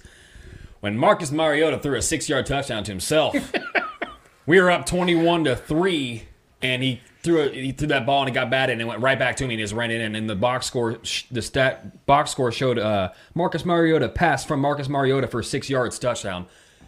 The way we lost that, and then and then the, the forward progress sack from Derrick, uh, Derrick DJ that when he when he totally annihilated Marcus Jeff, Mariota. Was that Jeff Triplett? The called forward progress. Ref? It was fucking, the most ridiculous. He retired thing. after that game too. Yeah, was it Larry Triplett or Jeff Triplett? I forget yeah. his name. Yeah, retired yeah. right after that game. We were up twenty. To fired. Three. Really. We were up twenty-one to three. Alex Smith played well in that game. We were playing well in that game, but this, all these freak things started happening. Everything just piled up against us. That one definitely haunted me because I was excited about that year. We had a really good year that year. Alex Smith was playing well. We were in the wild card game. Very confident we were going to beat Marcus Mariota and the Titans. Felt like that was a game we should have won, and we kind of looked past it. And the way it happened, the touchdown pass to himself, all that, that was just one that definitely haunted me. The way we went out. Injuries is one way to lose, but the way that game happened was just it's just yeah, definitely talking about haunting. That one's definitely on the list. I was actually at the game. Were you? Yeah, I oh, was. Oh, shit, I'm glad I didn't pay to go to that shit. That was twenty bucks. So oh, there you go. twenty bucks for some fucking heartbreak. What are? Yeah, hey. By the way, I twenty bucks well spent though. I think Stanley needs to sign up for Audible and start doing some voiceover work for reading books. I, am telling you, man. because, dude, that was like it was like a dark, like, cold, sultry night eyes, in Colorado. I, I, was watching like a documentary on like Animal Planet or something. Like, dude, that's like he needs to do Stan, some you narr- got a future, narrating. bro. You yeah. need to do some narrating, bro. You're on the California side of things too, so there's talent everywhere, man. You can find an agent, no problem. We can yeah. help you if we can. But for for me, it has to be the 2014 World Cup. Uh, game between Mexico and Netherlands. Mm. That was uh, the most heartbroken uh, I've ever been uh, watching the soccer game. I, I ain't gonna lie, I cried like a little bitch. Uh, you are. It adds up, you know. no, no secret there. Can't take it. Uh, we were winning uh, 1-0, and then all of a sudden the whole game changed uh, when the refs decided to play for Netherlands. Apparently, mm. uh, they they scored the game tying uh, the goal uh, game tying goal, and then with a couple minutes for for the game to end to officially go to overtime, uh, Arjen Robben, uh, which uh, played for the Netherlands, decided to to dive into a swimming pool in the uh, in, in the zone, uh, on the box, or whatever you want to call it, and the ref decided to call it penalty. Still to this day, that hashtag uh, no era penal, which uh, translates to it wasn't a penalty, uh, haunts everybody, every every Mexican that I know. We we remember 2014 as the year that we could have went to that fifth game to to where we could have compete uh, and not make it far, but obviously compete and get into that fifth game. And we were we were so ecstatic, so so hyped, and then the heart crunching finale to that game was Heart just, crunching. That's actually a good one. It's not heartbreaking. Crunch it my crunched the heart shit right out of me. Yeah, yeah, fuck. I was dead after that, pretty much. It was like You've literally flatlined Crunching it. my heart. And he's over there. Mom's like resuscitating him and shit. every Mexican flatline during that. It was the mo- it was the most heartbreaking loss I've ever experienced. as a Mexicans worldwide die. I ain't even gonna lie, bro. That shit, dude. Immediately after that, like Facebook was quiet for like 15 minutes after that play because nobody wanted Moment to of silence for our Mexico friends. exactly, dude. That shit was just so depressing that it, to this day that shit was not a penalty. That fucking piece of shit FIBA. fuck them. Shout out FIBA. Yeah, fuck them. So. So Stan, does this answer your question? We're all depressed now, man. We were feeling really good, you know, really excited about this Titans Chiefs game, and you ask us this question about our most depressing low moments. Now I'm gonna as go take a cold shower. Thanks, Stan. No, I was kidding, man. Thank you for the question as always, I'll and thank cry in the everybody uh, for the mailbag questions as we do each and every week. On Monday, we drop those on our Facebook page. Thank you all so much. We had a lot of regulars this week, but we let we you know we're always holding out hope for new guys, newbies out there to drop us a line, ask us a question, or make a statement, whatever you guys got. We're here for that. So we need to move along because we have a couple more topics for the day, and we're going to get out of here and let you enjoy the rest of your weekend. It is the Chiefs and Titans this week. Let's go. A, a massive matchup. The Titans are coming off a big game that's making them feel really good about themselves. I know that that, that game had more to do with the Bills dropping it more than the Titans winning it because the Bills, quite frankly, were the better team in that game. They just had some serious mishaps that equated into a three point loss that they shouldn't have lost. But the Titans are feeling really good about themselves because no one was, including us, picked the Titans to win this game. Uh, I believe the Bills were, I think, a seven point favorite on the road, which means they'd be at least a 12, 13 point favorite at home had it played in Buffalo. But Titans took care of business, got what needed to be done, and Derrick Henry showed the legend that he is in this game. The, the crazy thing about Derrick Henry this season in particular is the way he's been accumulating his yards. He's not getting them like six, seven yards at a time. He'll get two yards, three yards, two yards, negative one yard, five yards, Death four yards, 58 yards. Like he does this weird thing where he just, he'll literally just take his time. There's no pressing or rushing anything, literally and figuratively, at times where he's just taking his time. And all of a sudden, he sees that one opening and then runs for 21.8 miles per hour at six foot three, 247 pounds. We've never seen anything like Derrick Henry. I know there's the comparisons of him and Jim Brown, but Jim Brown wasn't even as big or as fast as Derrick Henry is and didn't face nearly He's the a kind, competition. He's he is truly one of a kind, and there is now a history between the Chiefs and the Titans and Derrick Henry for that matter, because we've seen Derrick Henry absolutely obliterate the Chiefs defense and then absolutely look average against this Chiefs defense, just two different magnitudes of the game and overall performance. Coming into this matchup, I'll be real with you guys. I, I've been very nervous about the Chiefs defense, even though they showed us some serious life in that second half against Washington. But this is a whole different animal, a whole different beast the Chiefs are going up against. And the biggest reason why isn't just because of Derrick Henry. It's actually because of the quarterback position. I know Ryan Tannehill has not been great this season by any stretch, but one thing we do know about Ryan Tannehill is he's mobile. Mm-hmm. The guy is able to utilize the bootleg, whether it's for him running or going and getting a guy that's wide open on the flat or down the field because of the play action, everyone biting on it. We saw that many He's been times. pretty bad this year. Yes, he has been bad. I think he only has six touchdowns on the Yeah, he's season, which is not bad. good at all through six weeks. You should be having 11, 12, 13, and beyond touchdowns at this point. He's been without especially his in two number today's one guys, though, yeah, honest. especially in today's NFL. Yes, and Julio Jones and AJ Brown both might miss this game. yeah. They, uh, AJ Brown's got an illness, and Julio's got a bad hamstring. digestive issues. Yeah. yeah. I think he said it was at Chipotle. Believe it or not, he said Chipotle. Yeah, he had Mm. food poisoning at That shit Chipotle can linger too, man. this is where I'm the most concerned when it comes to this matchup. Because we all know that Derrick Henry's going to get his. I mean, hell, we saw Derrick Henry get over 145 rushing yards and a touchdown against the Jets, and the Titans lost that game. Yeah. That We've was- seen Derrick Henry eat, and then the Titans still take an L. We've seen it happen. And that could very well happen in this one. What concerns me is where the Chiefs defense has actually struggled the most, and it's against run, running quarterbacks, mobile quarterbacks. From weeks two to to five, the Chiefs faced uh, Lamar Jackson. Uh, uh, uh, Jo- no, Josh Herbert or J- Justin Herbert, Jalen Hurts, and then Josh Allen. Those guys average almost 60 rushing yards a game against this Chiefs defense. Now, you look at that and you think, oh, it's only 60 yards.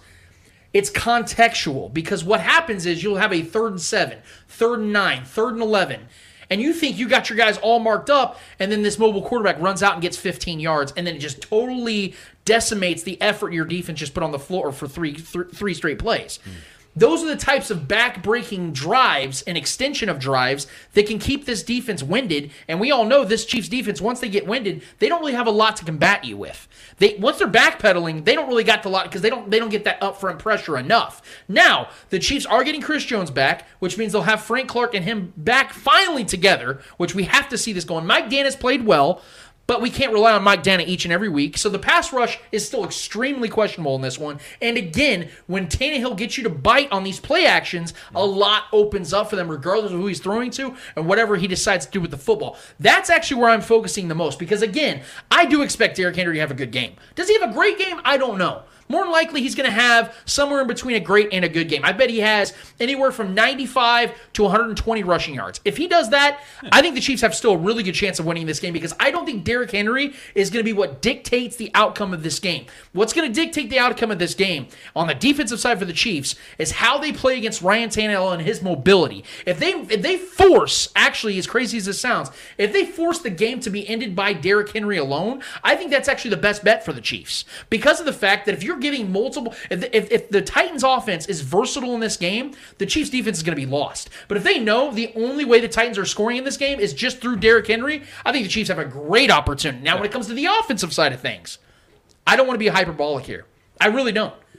I think this is going to be the best game of Patrick Mahomes' career. This in this game, I really believe that. I think this is going to be the the Rams game? And I po- well in that game though he had four turnovers or five turnovers. Yeah, but still. The had, reason what, that's, that's and, and- it was a loss, and it was a loss. There was- Yeah. yeah, he had, did have six touchdowns Yeah. and 478 yards. That was an incredible game. Yeah, I think he completed 74 percent of his passes in that Mm-hmm. game. It's a very weird game how that worked out for the Chiefs. But I compare this one to the game I think is currently the best game of Patrick Mahomes' career was against the Steelers in Week Two of 2018. Oh, yeah. he completed over 70 percent or 80 percent of his passes in that game. 326 yards and six touchdowns, zero picks. Yeah. Had a perfect football Against game. Had five incompletions and six touchdowns. You couldn't ask for a better game from a quarterback in the history of football. I think that's the type of game Patrick Mahomes against has against these Titans. Not just because Patrick is that great and is capable of doing those types of things, Mm-hmm. but because of the fact the Titans are literally this is the worst time for them to face Patrick They're Mahomes. so banged up, man. Not just because they're banged up. You're right. they're already Their bad. secondary is decimated with Yeah. injuries, and they were already terrible going into the Yeah. season at corner. Right? They have a guy named Jack Rabbit Jenkins. It was formerly Janoris Jenkins, but he changed his name to try to deflect from the problems he's been having on the field. Right? So now we have a Patrick Mahomes who's also pissed off because, as you guys, we've all been paying attention to this bullshit narrative that's coming out here about who would rather take, Derrick Henry or Patrick Mahomes. I love it. It's hilarious. You don't think Patrick Mahomes is seeing that shit? The moment he finished fourth for the second straight year in the NFL Top 100 a year ago, what did he do? He tweeted out, check, I got you guys. I got a receipt on this one. And what do he go out there and do? He had an MVP caliber season. The Chiefs won the Super Bowl. That's my point in all of this, is that Patrick Mahomes pays attention to these things. And now that he sees a hurting unit against the secondary of the Titans and knows that this defense in itself is not good at all, hmm. they have zero strengths on this defense. I mean, I heard a beat reporter from the Titans yesterday tried to find something positive in this matchup and said, well, I mean, their pass rush has, has improved. The Titans defense had one of the worst pass rushes in the NFL last season. So from going shit to poop really isn't saying much. So they still suck. And this defense is going to give up a lot of points to the Chiefs. And I think Patrick Mahomes is going to have a 400 yard plus game. And I think he's going to have six touchdowns. I'm going to say that right now. I think Patrick Mahomes has that, hey, y'all forgot about me, motherfuckers type of game. I really believe, I said it uh, three weeks ago. I said Patrick Mahomes is going to have over 30 touchdowns before the bye week. He's sitting at 18 right now. Yeah. And I think the Chiefs' bye week's week 10. So they have four more games before that happens. I think Patrick Mahomes is going to get over 30 touchdowns before uh, the bye week, and I think that starts this week when he really reestablishes himself as the MVP in the NFL.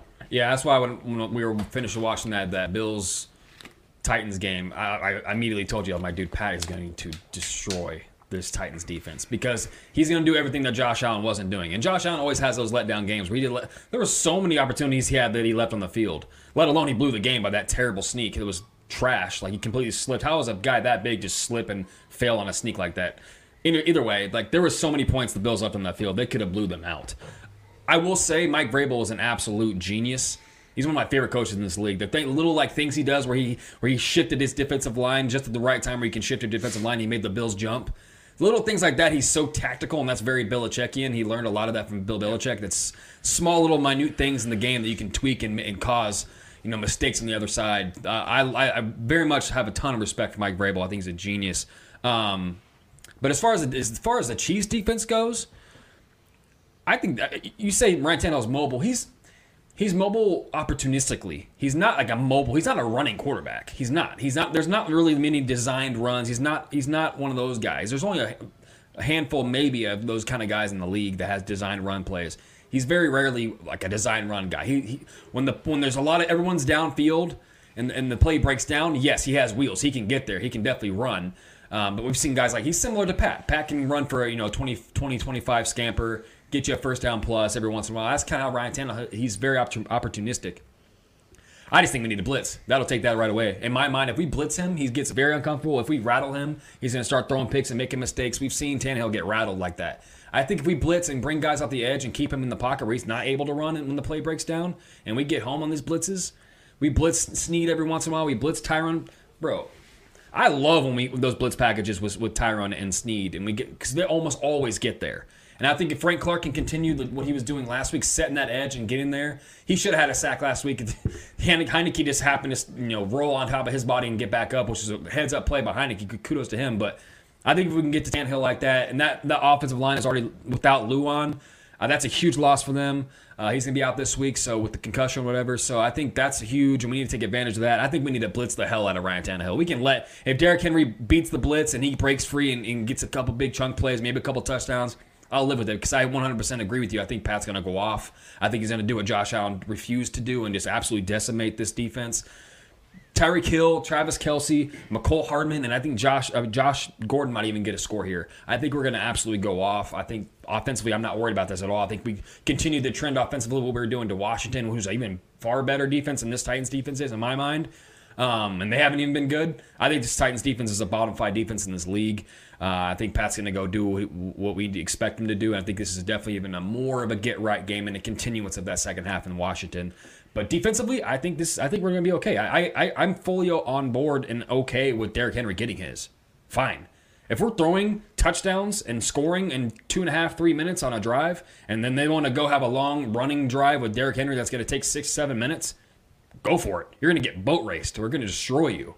That's how you want to go for it, and especially if they're without uh, uh, A.J. Brown and, and Julio Jones. I'm, I do not expect Julio Jones to play. I think that hammy is going to be a problem. If he, if he suits up, he's probably going to re-injure it again, just like he did in the Bills game. And, and best case scenario for the Titans, you're getting a guy maybe 60% of what Julio normally is. Right. And at this point, Julio hasn't had a great season. So He's both those guys are out. You got yeah. Chester Rogers as your number one receiver. Good luck, man. And, Like, and I- yeah, and Taylor Lewan's not That's playing this saying. game. That's yeah, huge. So so that's, why I think we need a massive blitz. loss. I think we need to blitz the despite shit what, out of despite what Chris Broussard thinking that the Bills have Taylor Lewan as their left Oh, tackle, dude, that's and so in good. fact he does play for the Titans. so I, yeah, I feel bad for Broussard on that one. Yeah, he, so he that- didn't own it. So matchups make fights. Uh, Vrabel coached his ass up against the Bills. He took advantage of of uh, in finding the weak points in Josh Allen's game. Josh Allen has those up and down games. He's kind of a roller coaster guy. He's not the thrower that Patrick Mahomes is. Yep. He's he's just not. You put Patrick Mahomes in that Bills offense, they blow them out. Absolutely, I have no, no doubt in my mind. Patrick Mahomes is going to pick this defense apart.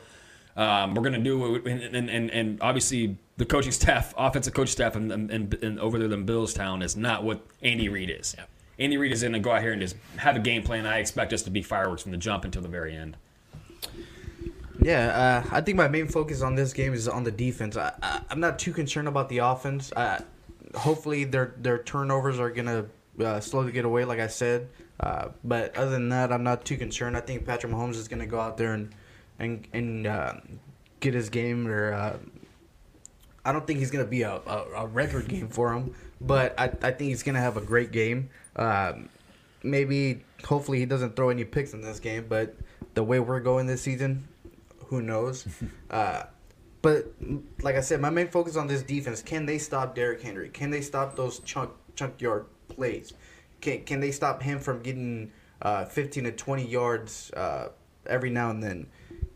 What are they gonna do to tackle that? Like, I, I'm with Trev. They should send a blitz. I think they should put that pressure on Tannehill early, so they can kind of go on that run game, kind of force themselves into that run game. I will say we- this too to interrupt you real quick. The only way you're going to stop Derrick Henry, you can't let him get going. Yes. If once he misses, once you miss that first tackle, we got to meet him in the backfield Yes. because once he gets going, get his his his, his weight starts rolling, and he gets those 21 mile an hour runs. You're fucked. And we can't we can't expect you gotta hit him in the backfield. Yeah, we can't expect Tyrann Mathieu. Yeah. Quan I'm, I'm so glad you said that. I'm so glad you said that because to stop think about what Twitter is going to be like if Tyrann Mathieu blows up Derrick Henry on a play.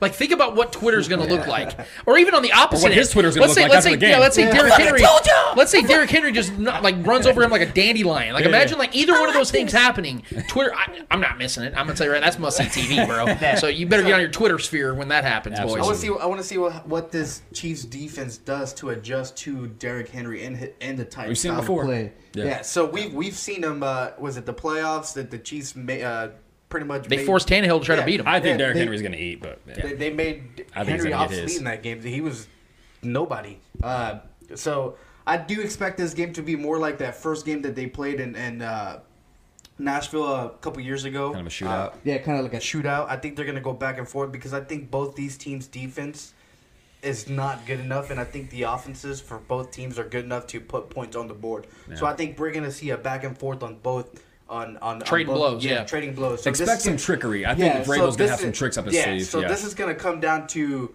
who makes the the less amount of mistakes. Mm-hmm. That's what this game is gonna come down to. And, to your point about my about the defense is not really having much say in how this game's ended up going.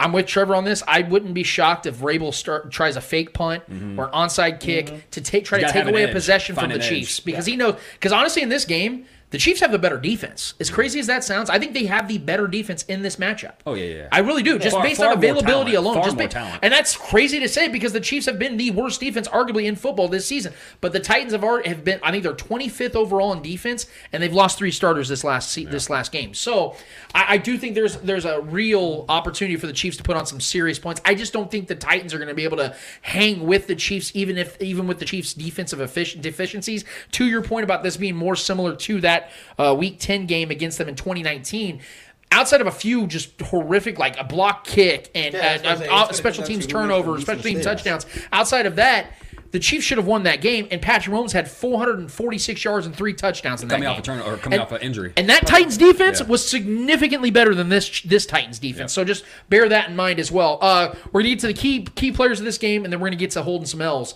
When it comes to the key players of this game, it's a guy that I think has been the most consistent Chief this season. That I think is, is hasn't had a big game over the last three weeks, but is going to have a massive game. And this one is Travis Kelce. I think he's going to be the. I think he's the key player because there's not a single linebacker on that Titans defense that has a prayer of stopping him. Their safeties and corners, as we've already talked about 15 fucking times, is completely decimated. Travis Kelce, banged up or not, is going to I think have two to three touchdowns in this game.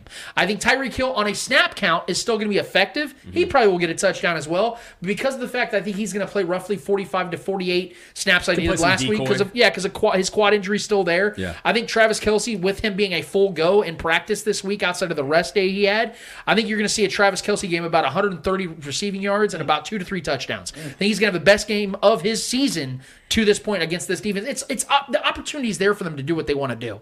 You saw them in that second half against a, a decent Washington defense, not a great defense, but a decent Washington defense. Just move the ball. It was without e- there was no sweat on their backs. They were just moving the ball. No questions asked. Demarcus Robinson had a fucking 45 yard touchdown. I think that's the kind of game the Chiefs are going to have, and I think a lot of those targets are going to go to Travis Kelce because he's been due. He hasn't had a great game in about three or four weeks. He's going to have a great game this week. That's my key player on the defensive side. I, I, I think it's got to be it's got to be Derrick Nnadi. It's got to be one of him or Jarran Reed up front because Trevor's 100 percent right. They're going to have to get hands on Derrick Henry early on the snap. As soon as he's getting that ball and he's two, three yards behind the line of scrimmage, you're going to have to at least slow him down enough to allow your corners and safeties to come down and get that additional hit and pressure on him. If they don't do that and he's only getting hit six, seven yards into the play, motherfucker's going to eat us alive this week. And I think that's what's going to happen probably anyway. But to give themselves a fighter's chance, you're going to have to break through that shaky offensive line and give yourself a chance to slow down that monster known as Derrick John Henry.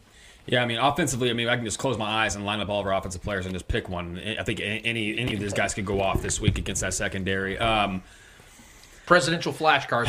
For money. me, for me, it's I want to see Travis Kelce, but I'm expecting that out of him, man. Uh, I think, I think this could be. I want. It's for me. It's between Mecole and and and um, Darrel Williams. I think Darrel Williams can. I'm gonna go Darrel Williams. I think. I think. I think. I think the Bills. I think the Bills made a mistake. I don't think they ran it enough against this team. Obviously, they're, they're the most ha- pass-heavy offense in the league. The Bills throw more than anybody.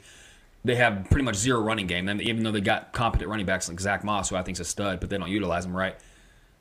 I think Darrel Williams is going to eat. I think he, not even. I think more in the passing game, like you've alluded to. I think he's going to get more involved in the passing game. I think he could have a couple receiving pass uh, uh, touchdowns. I think when things get tight in the red zone, we can have a couple th- dump off pass to him in the. Red, I just don't think they have the linebackers to tackle him. I think he's going to be a force out there. He's just a big. I think he wants to continue what he did last week. I think he's hungry. I think he's he's kind of like a one of those like the snowball effect. He's getting bigger and gaining more speed as he's tumbling down and collecting more snow. I think this is just one of those things where I think Darrel Williams is going to continue doing what he did, and I think he's going to have another couple touchdowns this week. And then defensively,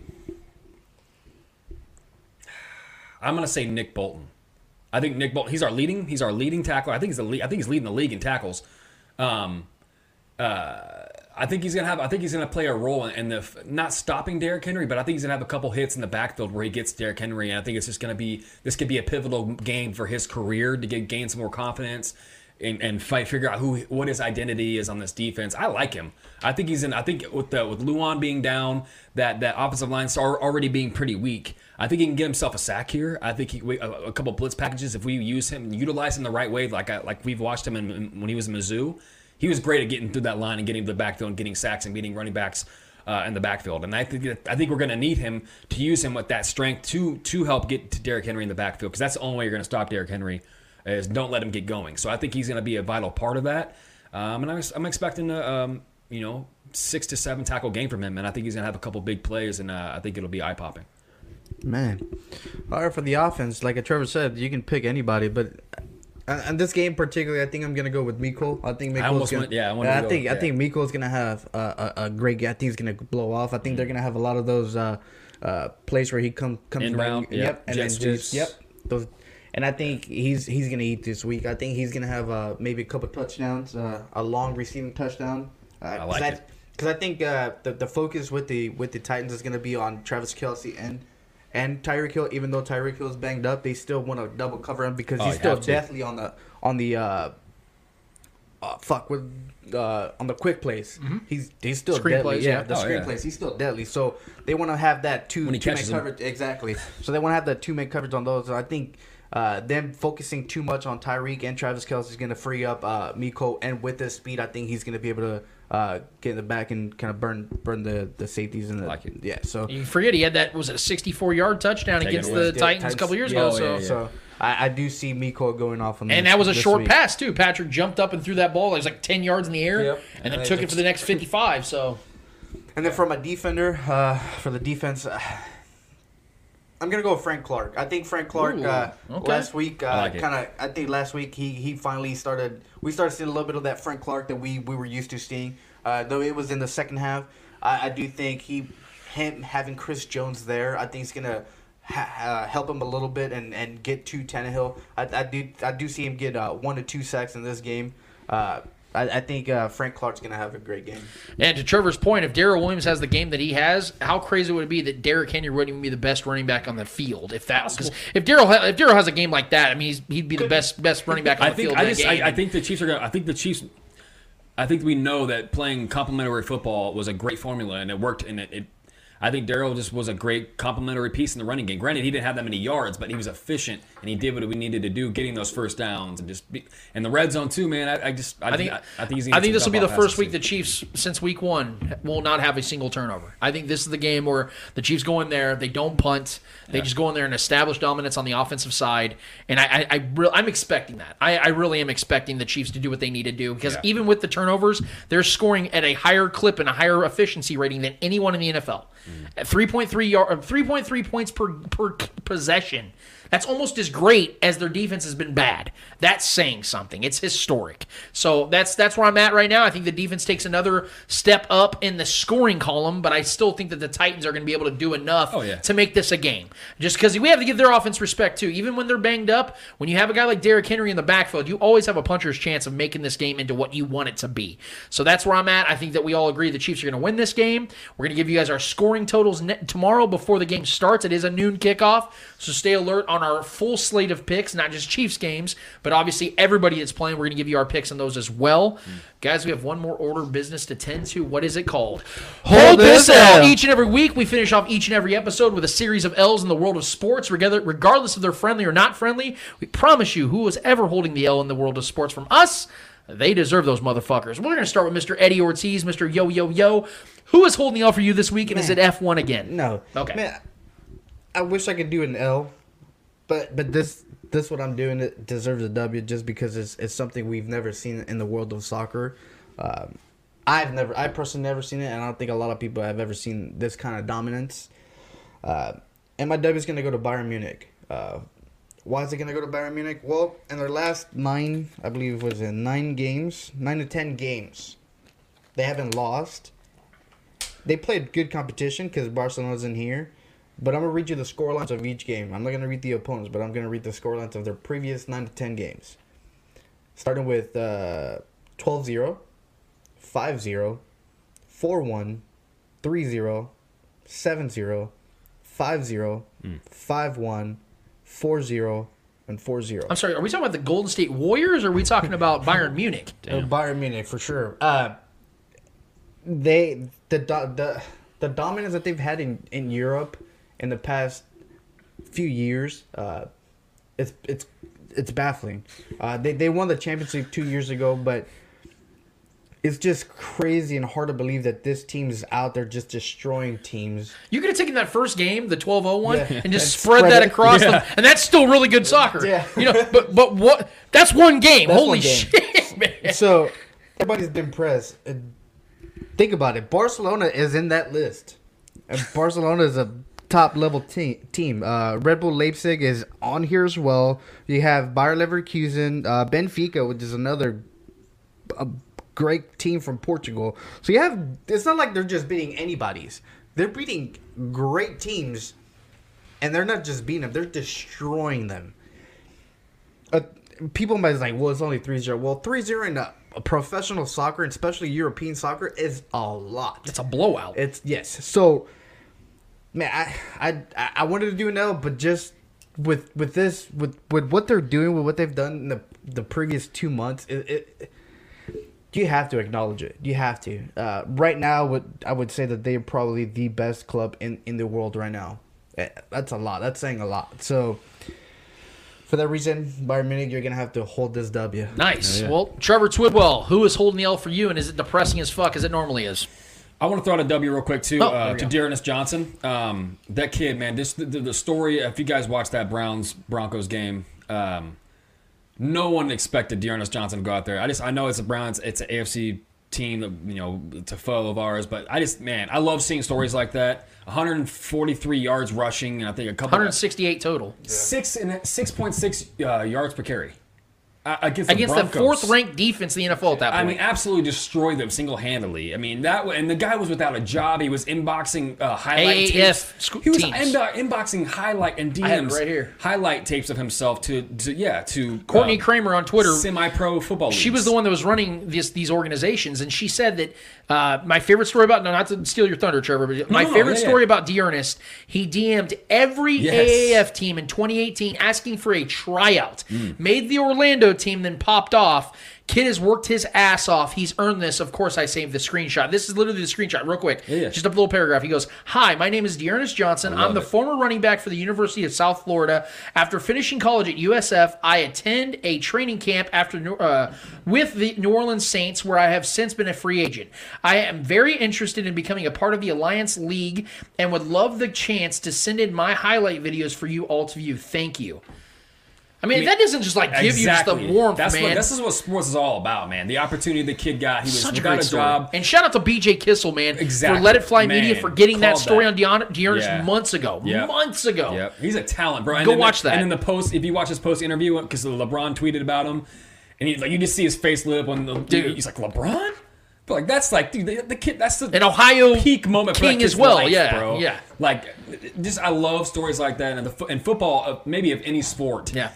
gives guys throws guys into big opportunities Getting the- like getting that. the And game ball, too, when they take it and they Stefanski. run with it, yeah, the kid's not. If he doesn't make it with the Browns next year, he's gonna have himself a job somewhere I ain't gonna lie. I was I was a little uh, I was mean, yeah, I was yeah. wiping him away when I saw him little get dusty. the game ball, It was dude. a little dusty in the room. Yeah. Yeah, the- it was. I love stories like that, man. So I, I didn't want the show to go on without at least acknowledging the kid's performance. It was absolutely incredible. Yes. dominant. You don't see that very often in sports where someone out of nowhere, outside of BJ Kissel calling it, like saying that he's a talent.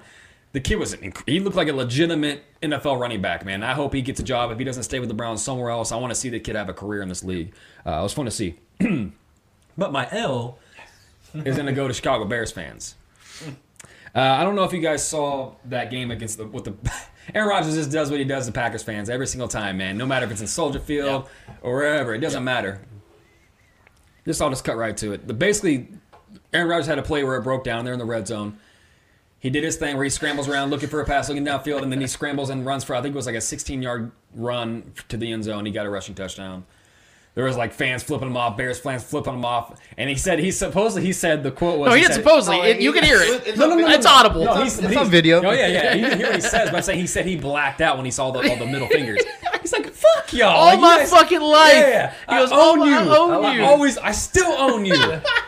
The reason I'm giving the Bears not only just because Aaron Rodgers obviously owns them, he has, you know, he, he's a part owner of them already at this point.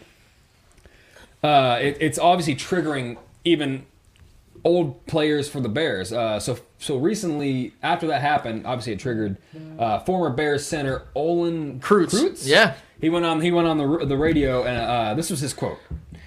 Yeah, yeah, Danny Parkins talked about It's this so- actually. yeah, yeah. yeah. I don't even know he talked about that. I just I read about this and I was like, I got to talk about this in the show. Yeah, This so good. yeah. I, I love triggered fans. It's fun, especially when my guy Aaron Rodgers is triggering him. That's my guy. Dude, he did the belt, dude, no I- I- less. Hey, hey, wait, when we watched that live, what did I. Oh, was he gonna do the? and He did the fucking fucking it. I was belt, so dude. stoked, Yes. man. I love that man so much. Anyways, uh, the quote from uh, from Kreutz was he went on radio and said this: he said, "I'd like to punch him in the face.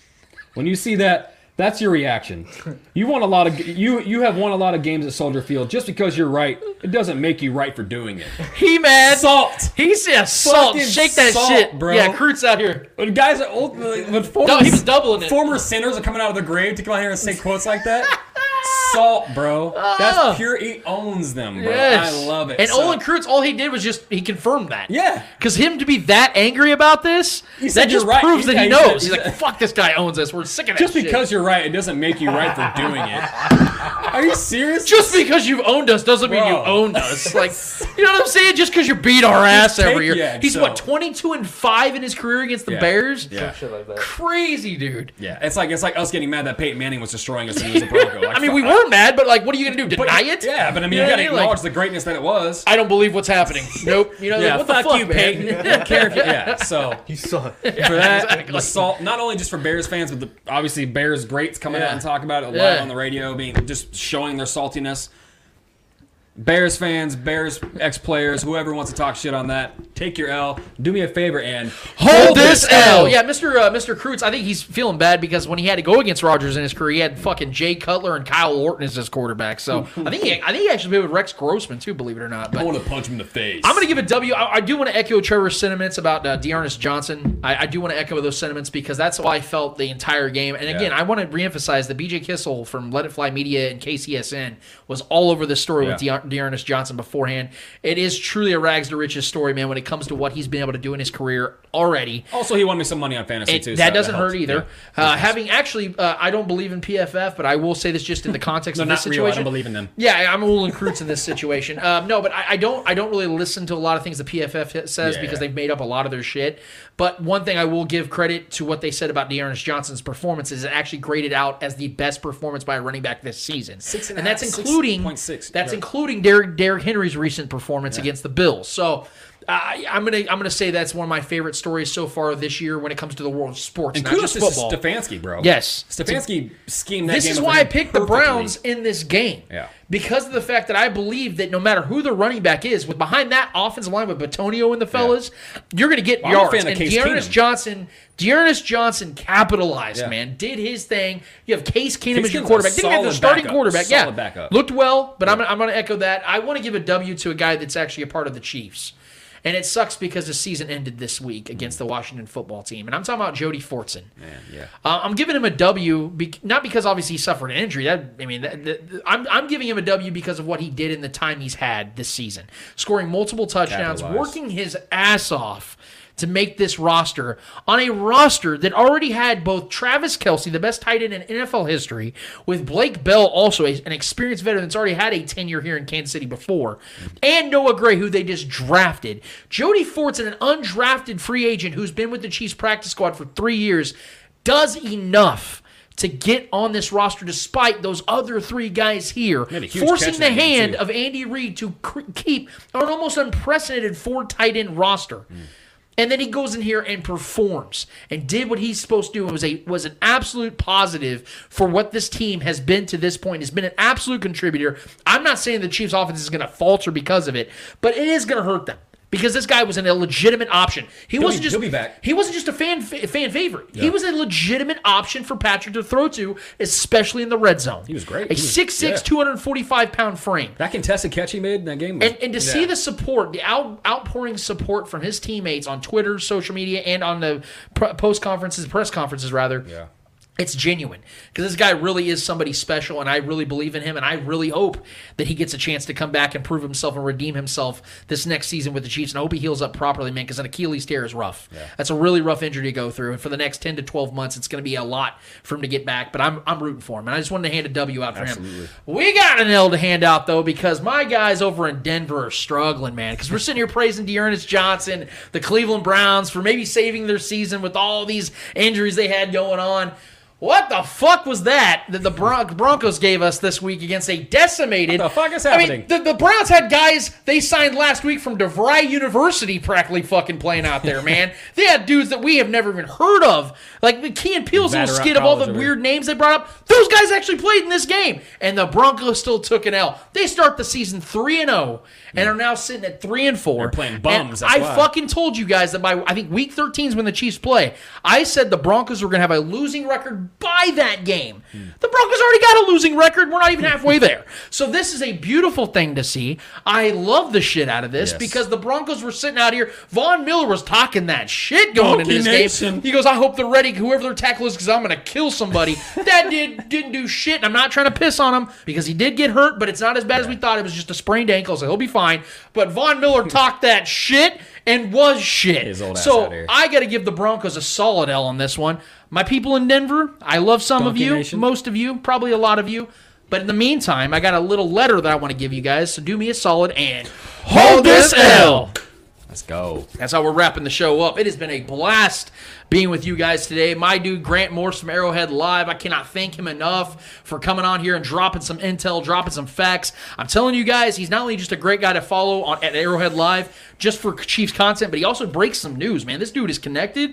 We really do appreciate everything he brings to us and everything he predicts out there. And he always it seems to always come to fruition-. So follow him, give him a follow, guys, on Facebook and on Twitter. We will have him back on the show. I want to make an announcement real quick.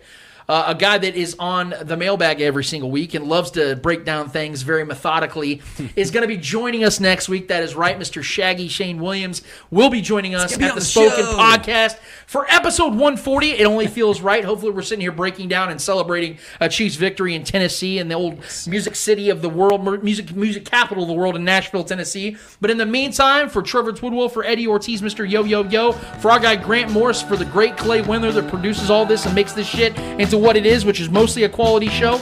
I'm Lance Twidwell. Episode 139 of The Spoken is finished. It's finito. It's done. It's gone. And until 140 is here, we out of this bitch.